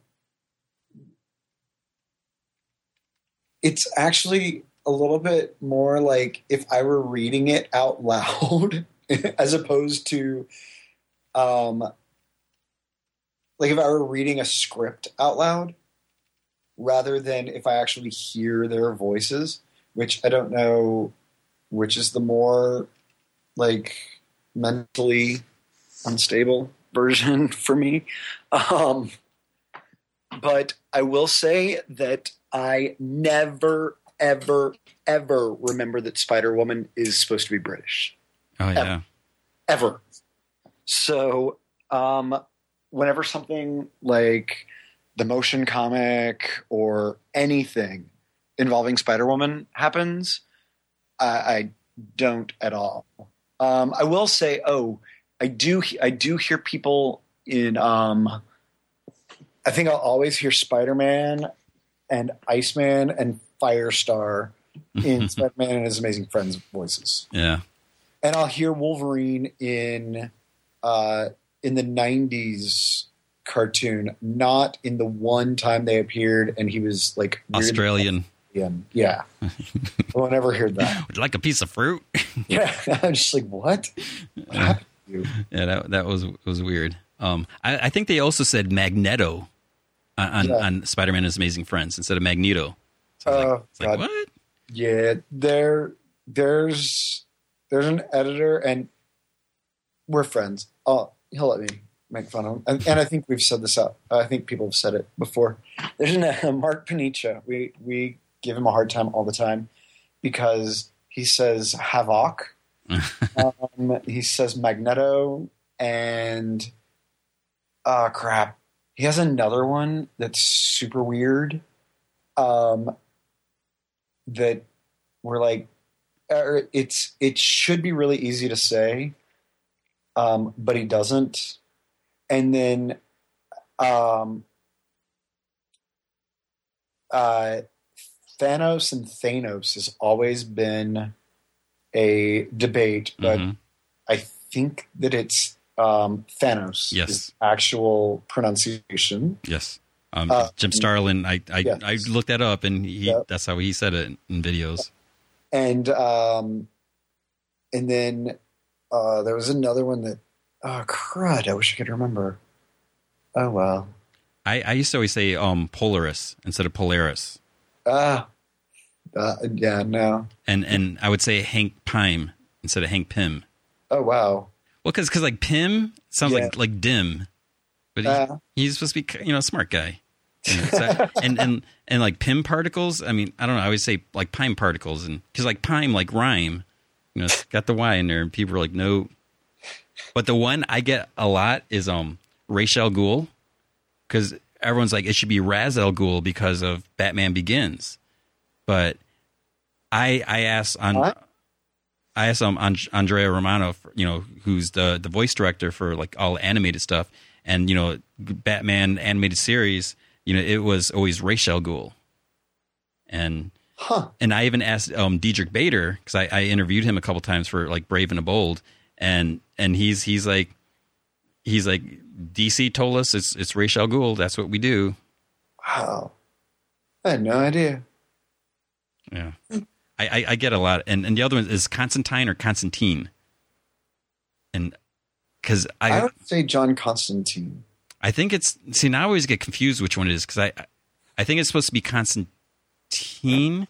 There's this one there was an image I I saw it where it explains that, but I always would say Constantine, and I don't know how it was in the the Keanu Reeves movie because I try to not think about that movie too much. but but that that's the other one, and and yeah, people like to get on my back whenever you know video and I'll, I'll like with with Thanos because I I did a, a three minute expert video on Thanos and they're like it's supposed to be Thanos and I was like nope and I would give them a you know a, a clip with, with Jim Jim Starlin saying it.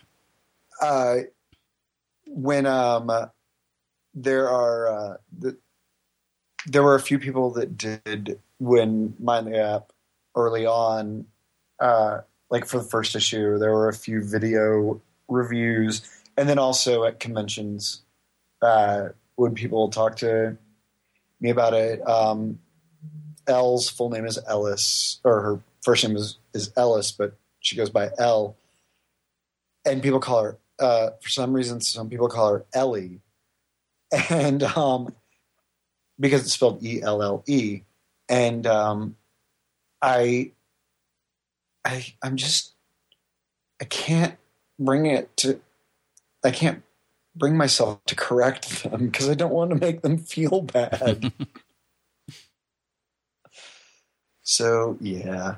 yeah Oh, uh, names, especially in a in in a reading medium.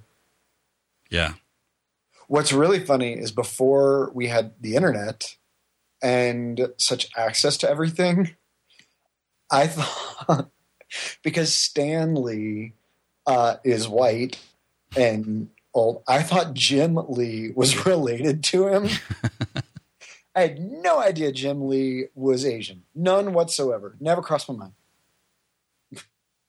Uh, that, that's great um looking at the time I mean I I should probably Yeah. let you go um we we we we definitely need to do this again sometime Yeah, it'd be fun. and, may, and maybe well, yeah, we'll we'll see. Like maybe when you know, see Lost Vegas comes out in March. Um, Yeah. Oh, and Janet Lee, she is not Asian. so see, there's the confusion. yeah, But yes, no, this is fun. Anytime. yeah, I'll take questions. We'll look them up ahead of time. About yeah. If we want to, like, say, hey, how do we pronounce this? Well, I mean, people always always they, they get on my. They're like, you should announce who's going to be on the next podcast. But you know, sometimes you, you you know you guys all have crazy busy schedules, and you know sometimes things. Yeah, we kind of threw this one together, like, pretty quick. Like, hey, let's just do this. Yeah. time. Yeah, so it's like, and then, and you know, I, I had, I knew we, you know, I had every, every faith in you that we would talk to, but something could come up, and, and then, you know, people might be like, well, you said this, and, and sometimes it's like, it's, it's the, the suspense, you know, surprise, like who's gonna be on the next one. So or it's a letdown. no, It's me. no, no. well, there was one week where I had um my my freelance writer from Chicago. He, he was on there. I was I was like it's like yeah you know I've I've had you know Scott Snyder, um Dennis Calero, you know I was naming all these people. It's like and then and Matt and he's like wow man. but anyways, I, I, will let you get going. Um, again, thanks. Uh, you know how I feel about your books, and you know uh, everyone, like you said, you mentioned it. We'll say it again. Mind the gap, pick up the trade. You know, get, get caught up on that. And from what you're saying, it sounds like six and seven, and add to your pull list. Yeah, and Las Lost Vegas. Tell yes, t- please add that to your pull list. Tell the stores order this book. It's it's another another great image book. I mean, images on a roll. Thank you. And uh, and uh, I like to eat. Yeah, and so, and, and still pick up Dapper Men. Yeah, yeah. The special edition is uh, is out. the The first edition, the Red Spine edition, uh, is completely sold out. So you now have a collector's item. That's cool. Um, and the special edition has the two stories that we did in uh, in the uh, free comic book day, the two different free comic book day stories we did in 2010 and 2011, and uh, or 2011 and 2012, can't remember.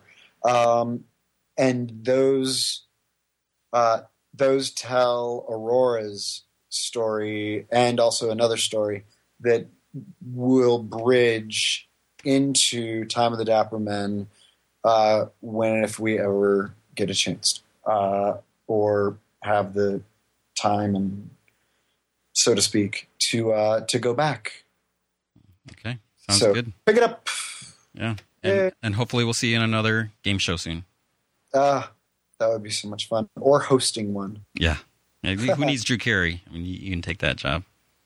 Uh, you know, no, I would love to host Family Feud. I just am obsessed with Family Feud.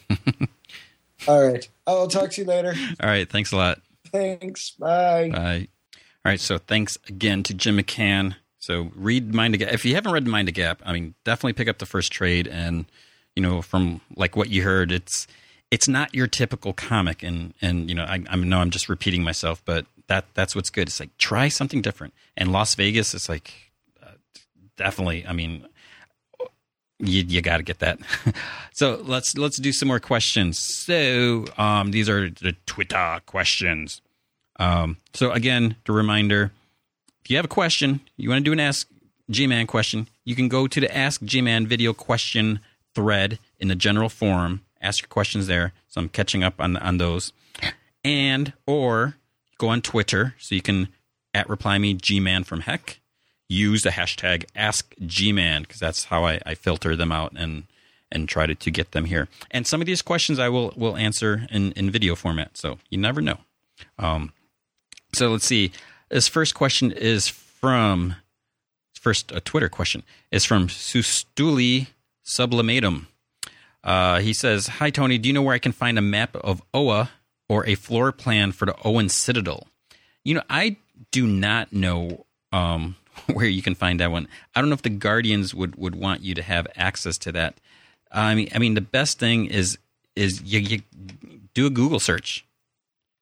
I mean, I I don't know if it's if it's actually been mapped out. I mean, I, I've seen maps of like Gotham City um, you know, just the, the, different areas of, of the city, the different boroughs or, or whatever you want to call it, different um, neighborhoods. Uh, but I don't know if they've actually mapped out Oh, because you know it, it's it's a good question. It's like what the heck is a planet like? Because you know we, we, know we have the central power battery and we have the room wherever the you know the guardians hang out, and then the you know the training rooms, and then Guy Gardner's bar, if if that still exists on there in the New Fifty Two. Um, but I don't know if they've ever actually mapped it out. That's something that pr- probably would have been an annual. And again, if anyone has seen one, definitely you know chime in in, in, the, in the, comments um, uh, here, or you know include an image. I'm trying to do a, a, a, Google search. I just did one now, and the first thing that came up is is when I tried typed in map of Oa, it automatically put Oakland, which Oakland's not quite like Oa. Um, and then I did find I, am assuming you're, you're, talking about a map of the planet, but the, I did see on um, um,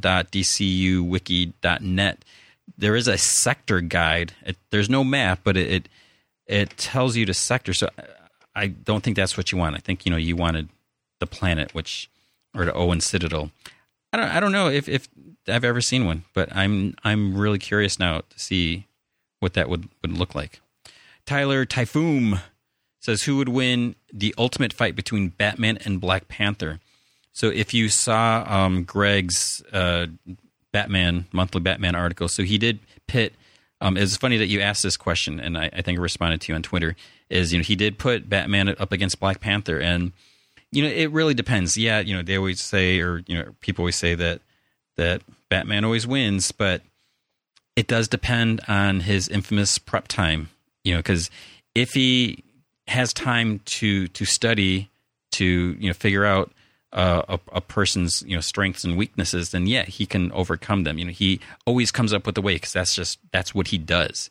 Um, but not given any prep time, that that could be a little trickier because you know Black Panther could have stuff that Batman's not ready for, and as great of a fighter as Batman is, he doesn't usually go for like like the kill shot. You know, he I guess maybe he tries to gauge his opponents at at the time, but we've never really seen him go up against like a brand new foe. I mean, I, I guess you could say with, with, like the Talons. You know, here's these unstoppable force, and and you know he thought he's he's fighting the, when he first encountered a Talon, falls out out of Wayne Towers, you know, lands on a on a car. He's like, oh, I, I guess it's dead. So, you know, that, that's unfortunate. He fell out the window, but you know, was trying to save my life, and so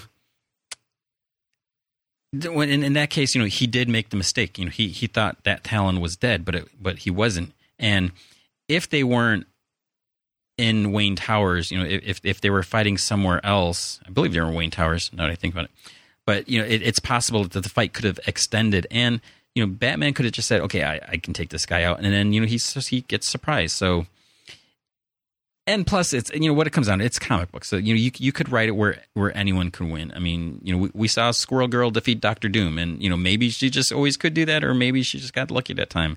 So it would be a, a really really good fight because you know they're both they both are fighters. You know you you want to hand it to batman because you know he he does defeat everyone but you know, that doesn't have to be always. If if we're trying to get a little you know at least a little bit more realistic uh, let's see. Elwood Toast so just read Lady Shiva issues of Nightwing. I don't think Shiva is the same age as Nightwing. She says um, something can be deceiving uh, thoughts. So that that was a problem I had. Which uh, these were the, the, issues written by Tom DeFalco. What bothered me is you know Penguin saying no one knows who Lady Shiva is. Word is she's close to your age. Now that that can mean a lot of things. First of all does Penguin have an idea exactly how old Dick Grayson is? You know, he he might figure, oh, this guy, he's probably in, in his, his early twenties, but you know, maybe he he's in his late twenties, or maybe he's in his early thirties. You know, maybe he just has really good skin. You know, he doesn't have any you know smile wrinkles around his his, his mouth. So, I I didn't like that they threw. I thought that line was was unnecessary. You know, it, you didn't need that there because if you don't know anything about Lady Shiva, if she's this unknown you know assassin you have no idea how old she is. And, you know, maybe you can gauge it to like when she started being active, but that doesn't mean anything. I mean, she could have started, you know, if, if they assume she was active when she was, you know, 15, you know, maybe she was really 25 or maybe she was 30. So there, there's no way to know it. And that's the other thing. If she was close to his age, that means when they first fought in, in the Nightwing Zero issue, so, you know, Nightwing was probably like 15 or 16, I believe. So that would mean that Lady Shiva would be, you know, 16, 17, maybe 18, and she was already like this renowned assassin, which, yes, is possible, but she wouldn't have much time to have a reputation unless, you know, she started when she was 12 and, you know, she just was this, you know, crazy killer kid.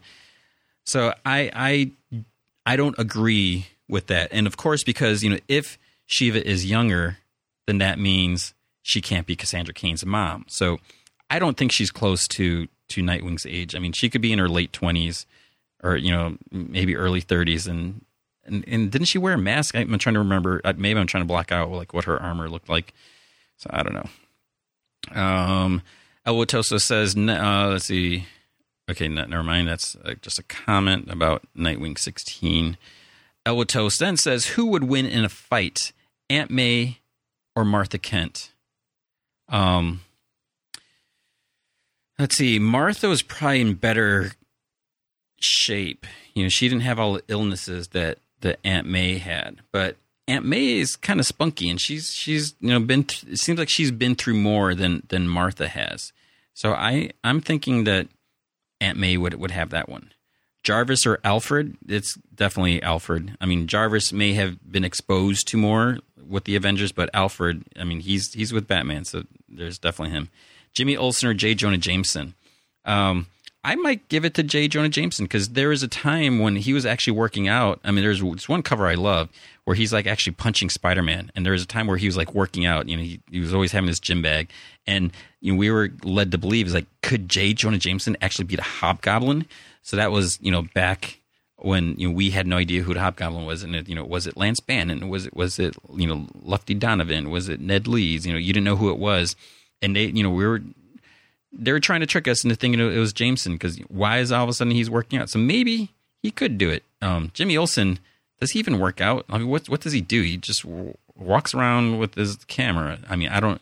I've never seen him go to a gym. So let's give it to to, to JJ JJJ. Um, Jeffrey Edge says, with everyone dying, it's surprising Spidey hasn't died earlier. How would people take it if Wolverine died next? Well, Spider Man. There was a time where Spider Man was missing. It was like in all the, the month book. I forget what they call it. it was, he wasn't in the issues, and it was like in in Amazing Spider Man, Spectacular Spider Man. I think even Web of Spider Man. And you know, it's just a little thing in the corner. It's like like Spider Man's missing or something like that.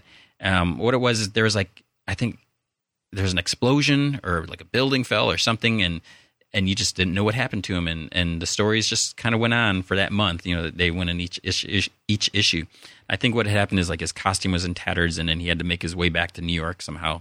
Um, but you know, he he is dead in the in the Ultimate universe, and you know, supposedly dead is dead. You know, he's not going to come back from that. So, um, we'll see. As for Wolverine, Wolverine also is dead in the Ultimate universe.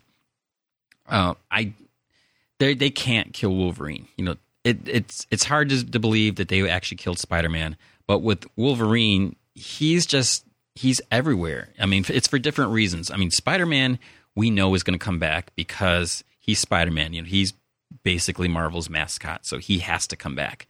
Um, as for Wolverine, you know, he's he's still in the Avengers. He's in the X Men. He's running the school. You know, he's he's got Savage Wolverine, and he's going to have his other. You know, so he's going to have two solo books.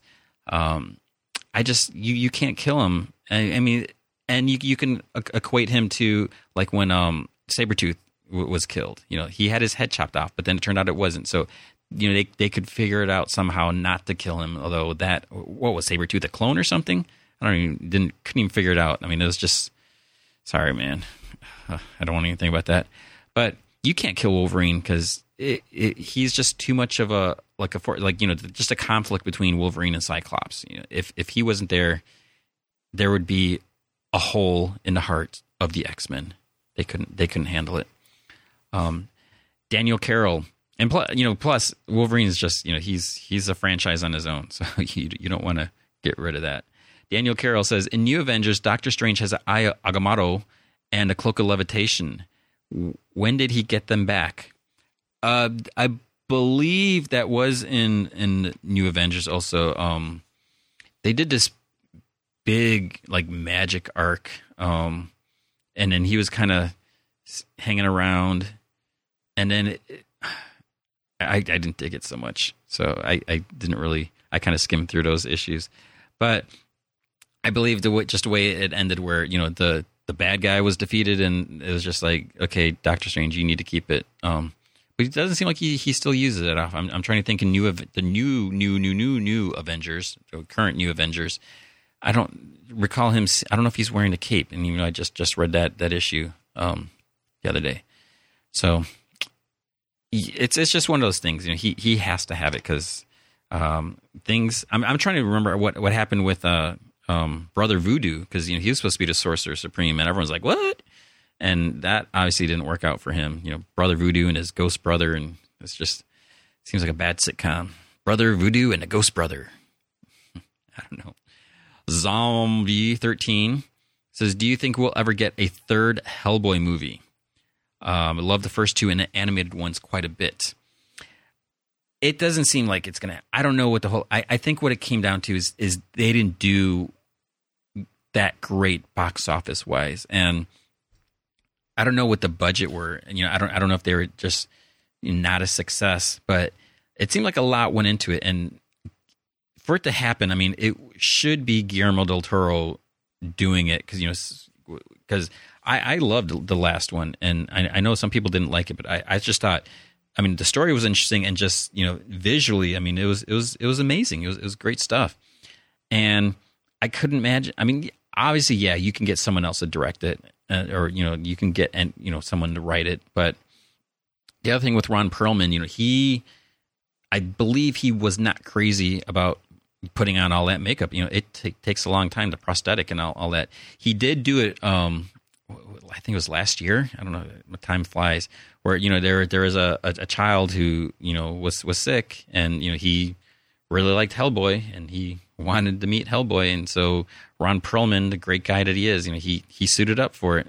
Um, as for the, animated movies, they were kind of weird. How you know the the style was a little different, and you know you weren't really it wasn't really what I expected. But you know it, I thought it was great that they actually made those, and again, maybe those DVDs didn't. It's it's it's unfortunate if, if this is the case. You know, for some reason, why didn't they make a third animated movie? I mean, maybe they they weren't selling, and you know, it's all about cost effectiveness. And you know, maybe it's also because you know people probably watch it on YouTube or you know whatever BitTorrent, and you know people they don't realize that you know everyone wants everything for free. No one wants to pay money. You know, I, I would like to have everything for free, but you have to support the industry. And I'm not saying you, Zombie Thirteen, would do this, but you know that's unfortunately what a lot of people do on the internet. They they expect everything, and you know if, if there if there's no profit, it's not there's not going to be more. So either that's the case, or people just didn't watch it in the first place, and and you know I'm starting to get sad. Um, General H87 says, I want to buy an outside of canon storyline. I'm thinking All Star Superman. Any other recommendations? Um, definitely All Star Superman is is great. I mean, that is. Pretty, I mean, if you're going to read a Superman story, that that's what you need right there. It, it's it's self contained. You know, you got a beginning and an end, and you know Grant Morrison did a great job. Frank Quitely was was awesome on there. Um, if you're looking for like other Superman, um, you know, you could get like you look for the miniseries, um, like uh, Red Sun. You know, that's that's an Elseworlds. You know, it's obviously doesn't really compare. It's a different Superman story, but you know that is self-contained. Um, it's an Elseworlds. I don't remember if I said that. So you know, you have that. Um, there's also like you know Superman for all, all seasons. You know, and the other ones I would say you know like uh, like the Jeph Loeb, Tim Sale Batman books. You know, Long Halloween, Dark Halloween. You know, all, all those. Um, the Catwoman. You know, When in Rome there there's a lot of those uh, Jeph Loeb, Tim Sale book, colored books. You know, they kind of have a some of them have a theme like um with at Marvel. That's where I'm trying to get at. You know, he did um, Spider Man Blue, he did Daredevil Yellow, Hulk Gray. So those are all outside of continuity also, and you know those are just you know if you like, especially if you like Tim Sale, you know th- those are great. Um, as far as All Star Batman and Robin, that's another All Star. Next question. Um, Dominic Wong says, uh, with Barry and Iris not being an item, how do you see this influencing uh, the setup of Wally's existence and a, a, future as a speedster? I'm I'm really rooting for Barry and Iris. You know, I, I want them to be together. Um, I, I I love seeing you know I love how how Iris is in, in the new Fifty Two. And if you read the last issue, so that would have been issue 16, you know, we, we, saw a flashback as to, you know, what happened. Why aren't they together? You know, they, they did go out, didn't go too well. There, there was a, a bit of a problem. And we assume there, there's probably some, some attraction between t- the two. You know, obviously Barry, you know, went out with Iris for a reason. And you'd think, you know, Iris cares about Barry, but there's just this other I don't, you know, I'm, I'm trying not to spoil it. You know, something that just just got in the way.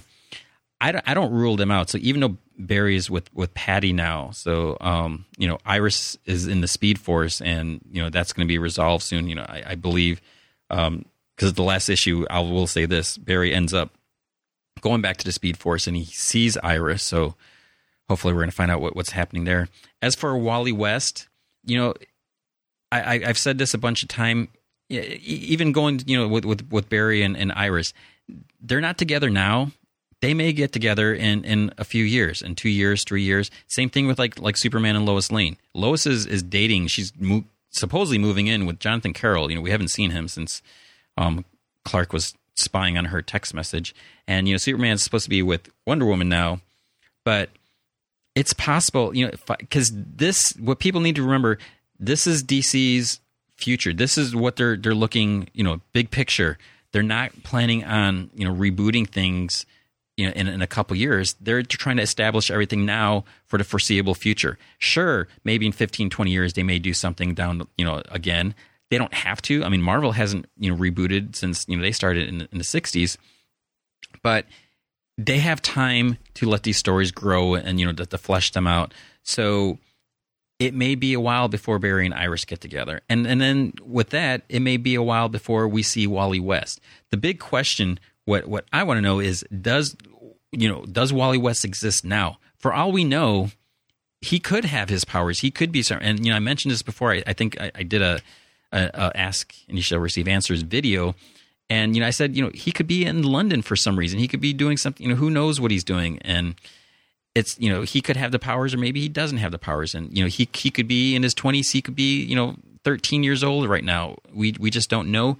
There's really no rush. It's like, yeah, I want to see him, but you know, just with last week, you know, DC announced they're canceling a lot of books. And, you know, why are these books getting canceled? You know, is it because the creative team under, or is it just, you know, the directions of the book? And, you know, there's always been a lot of questionable series. You know, you you you know, when you see the, the new lines or new new volumes, new series announced, you know, a lot of it's like, really, you're going to make a, a book on this, but not this. So, you know, I, I think DC is just trying to test the waters, trying to, you know, they also need to expand the universe. So even though they have all these great characters that they, they could use, they don't necessarily want to rely on all of them and they don't want to bring out everything at once because then what happens in five years when they want to try something else and you know nothing else is working? Then they could say hey remember that, that guy wally west that everyone keeps asking for? Let, let's bring him.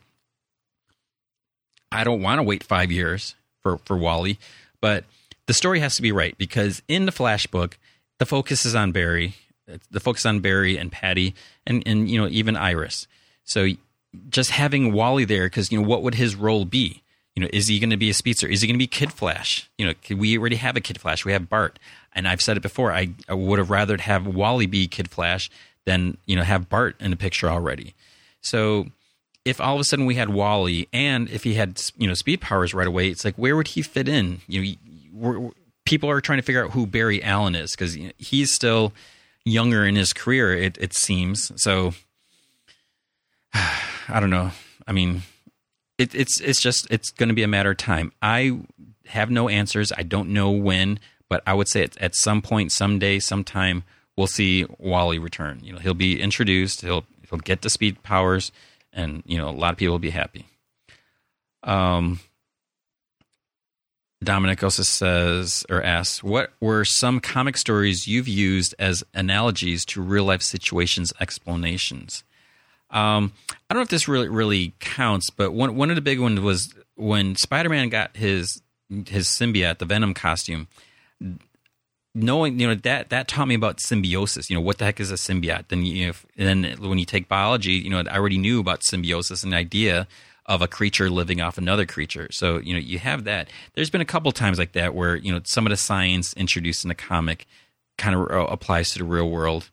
Um, I should have probably looked at this question ahead of time to get some other one, but I'm, I'm sure there's there's other situations, and you know, just just sometimes when when you just you're you are making an analogy and you say, oh, that you know, Berserker Barrage, you know, we, I, I had a Springer Spaniel who, who was a, a spaz. She was full of energy. If you ever, I think most Springer Spaniels are like that, just hyper energy.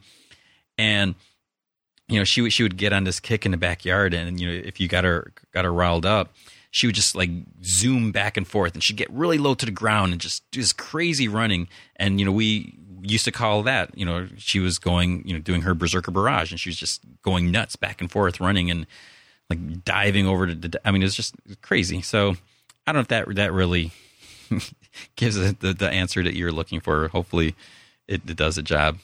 Um, Steve Partain, SB Part Zero One says, I'm thinking about starting a new Marvel series. I like Cap, Iron Man, Hulk, and Thor, but not a solo book. Um, so are you saying you don't l- you don't like the solo books, or you don't want a solo books? I mean, if you if you like those guys, um, then you you know you, Avengers or New Avengers, you know they definitely have two different feels to them. Um, so you know you you want to look at those. Um, Hulk is only an indestructible Hulk right now. I mean, he's supposed to. Well, no, he's in Avengers too. I take that back. But uh, Avengers, just plain Avengers, can have pretty much everyone the way it looks. Um, so you know, you you can go there. But you know, Marvel Now book that I'm really loving. I mean, it's a toss up between you know, I really like Superior Spider-Man. I know that's not for everyone. You know, some people just aren't you know completely crazy about the idea of of that. I think it's it you know what I said in, in the last review. It's kind of like like a science experiment. You know, we're seeing how this different Spider-Man is just going to work. You know, so here supposedly we have you know Doc Ock and Spider-Man's body. What is he going to do with, with with that body? What is he going to do with that power? And we're seeing the way he approaches.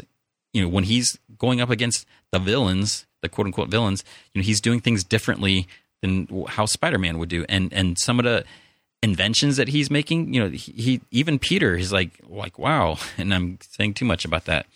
Um, but all new X Men, I mean, I absolutely love that book. It's it seems like such a weird idea. You know, here we have the young X Men, X Men from the past, they're in the present day, but there's just something about it, and so it, whether it's cliche or what, you know, we, we know it can't be forever. Somehow they need to go back to the past and they, they can't remember everything because, you know, changing history. Are they even from the same timeline? You know, all, all these questions. But there's just something fun. I, I think part of it is because if, if you ever read, you know, I, I read a lot of those, you know, I, I got those um, X Men Essential books, you know, the black and white, like phone books. And you know, it was a different time in comics. I mean, just the way they were written and drawn, you know, it, it was, I, I, don't necessarily want to say simpler, but it was a little more innocent. And I mean, they were, they were, they were great to, to see those characters now and today. The X Men have come a long way. I mean, they've been through so much, you know, so much death and despair and, you know, apocalyptic futures and this and that. So many people have died. They've come back. They've died so you know, there's been a, a lot of dark times in, in the X Men's lives. I mean, they've had so much hate against them, and and you know, there's the persecution and all that. So it, it's it's just fascinating to see these younger X Men who haven't been through all that, getting little glimpses of what their future may hold for them, and you know, you feel bad for them because it's like, wow, man, your life is gonna suck.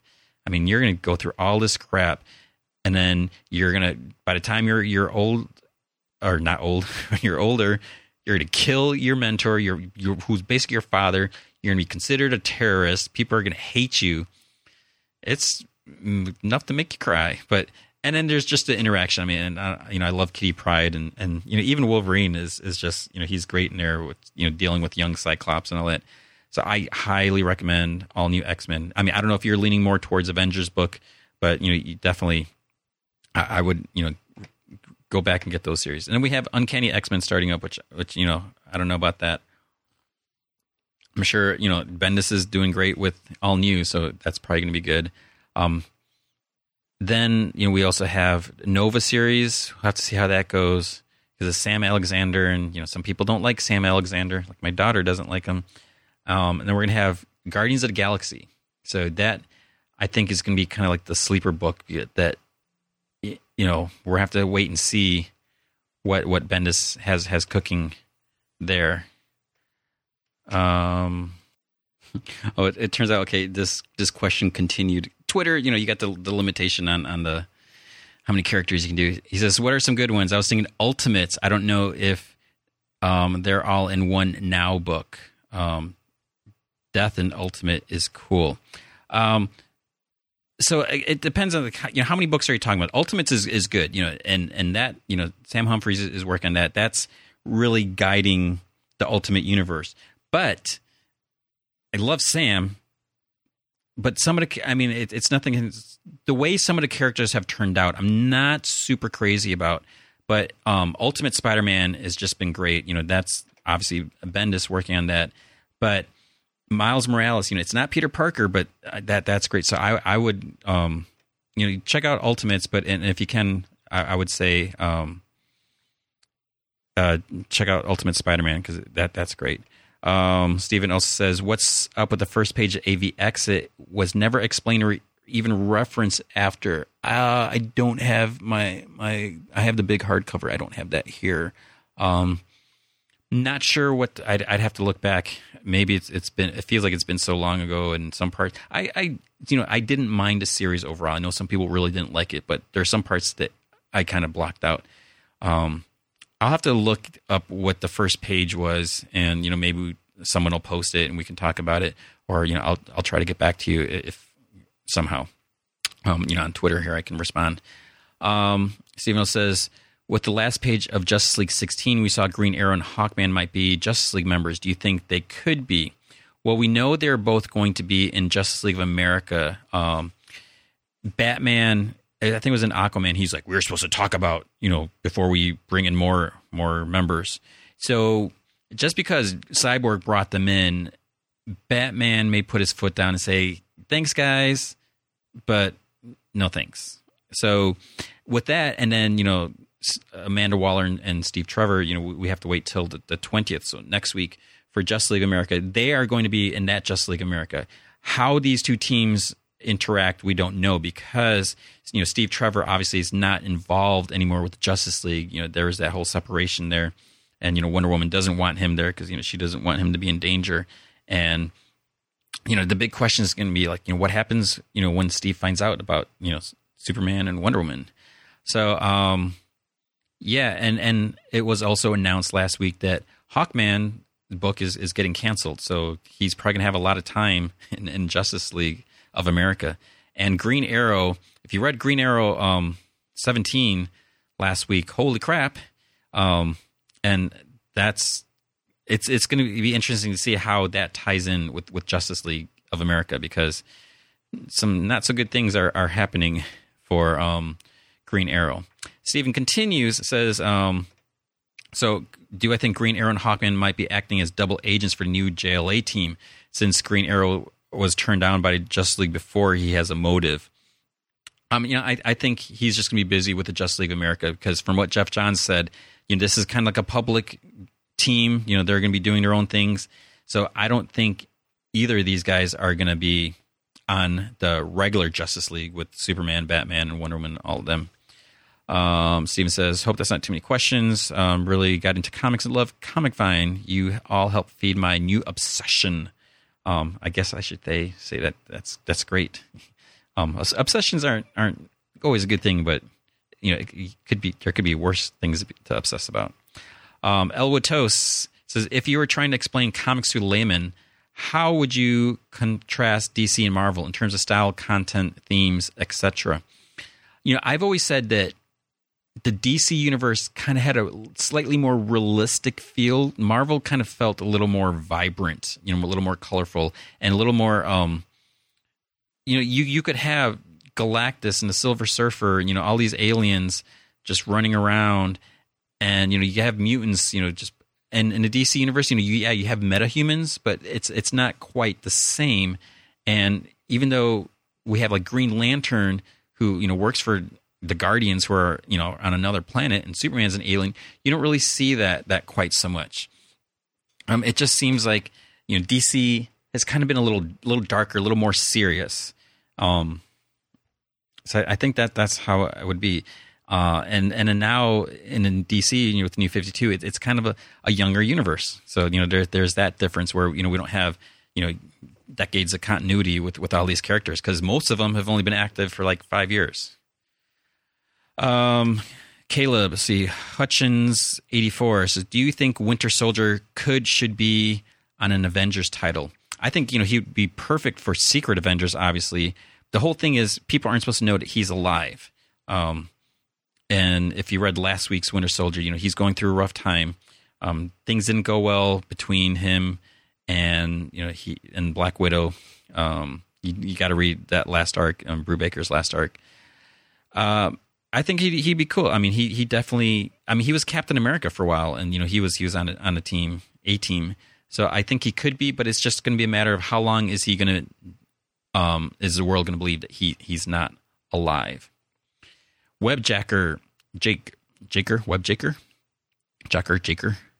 Um, do you think they'll ever give Jubilee a secondary mutation and give her a usable slash interesting power? Um, I'm more curious: is is she still a vampire? You know, she's got to be a vampire, but I, have only seen the one cover. I, I, don't know if the second cover was released. She didn't look too vampire-y. Although I take it back, I did get a glance at Amanda Conner variant. I think I don't know if it was for X Men Two.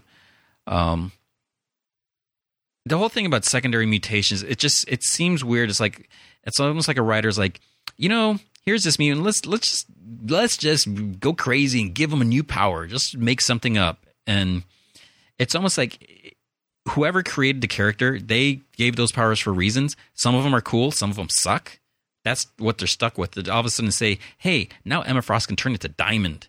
It just seems weird, and you know, maybe it's it's part of evolution, but it's like there there should be. How come some people have secondary mutations and, and other people don't? You know, and is everyone possible to have a, a, secondary? And then what happens if there's a third, you know, mutation like with with, with Hank with with Beast? But um, you know, like Bishop always said in the beginning that Jubilee was supposed to be the last X Man, and you know she was supposed to be like really powerful. You know, so maybe there's just more to her learning how to use her powers at a you know more intense level. Um, Jeffrey Edge says, "Is there a White Lantern? Since I guess there's Black Lanterns now." Um, so I'm assuming you haven't read uh, Blackest Night and Brightest Day. So yes, there there is a White Lantern. Um, Kyle recently um, in Green Lantern New Guardians, he's has access to the different spectrums, you know, the different lantern um, rings, and you know he just got to the white white. You know, I, I still haven't read that last issue. I don't know why I haven't. I've been meaning to read it. Um, but you know he, he has that. So what happened is you know there was black lanterns during Blackest Night, and it was basically you know the dead were brought back to life, and you know almost like zombies, and the result this led to a white lantern. Sinestro gained the power briefly, and then he lost it. Then Deadman had it. Then he lost it. So, um, basically, short answer is yes, there is a white lantern. Um, I would say you know go back and read Blackest Night. As far as Brightest Day, there are some good parts. I mean, it was a weekly series. There are some parts that kind of dragged on, and there's just like there's too many stories thrown in. So it's just weird how you know there are some characters that you didn't see for for a while. And then there's a question: you know, how much that stuff sticks now? You know, like where's Aqualad? You know, we haven't seen him yet.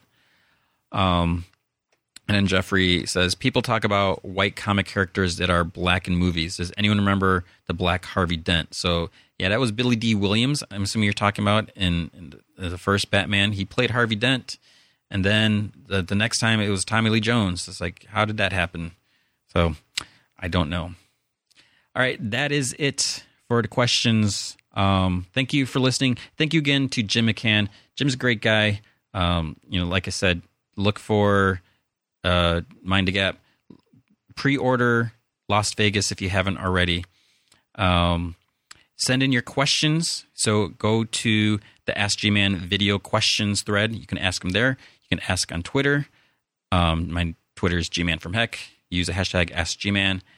Thanks for everyone are listening. I appreciate your support. Check out the Facebook page also for this podcast. You know, give that some likes. I, th- I think it's just like around 100, so it could use some more. Um, and I will be back next week. Next, uh, yeah, we'll we'll see who who's going to be on next week. It, it, this has been a crazy week. This this this next week, this past week, when you guys are listening to this. So, thanks again. I love you all. I'll talk to you later. So, so my question, question is, who could it be? We don't know. And I would like to ask you which comic book thus affected you most emotionally. Yeah. That's the question. Don't shake your head. I love Alan Davis. This is a John Byrne issue. I love Alan Davis. I, I, I wasn't a fan of this. Rob Liefeld was. Yeah.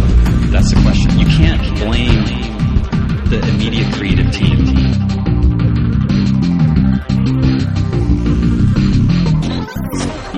I give this a two.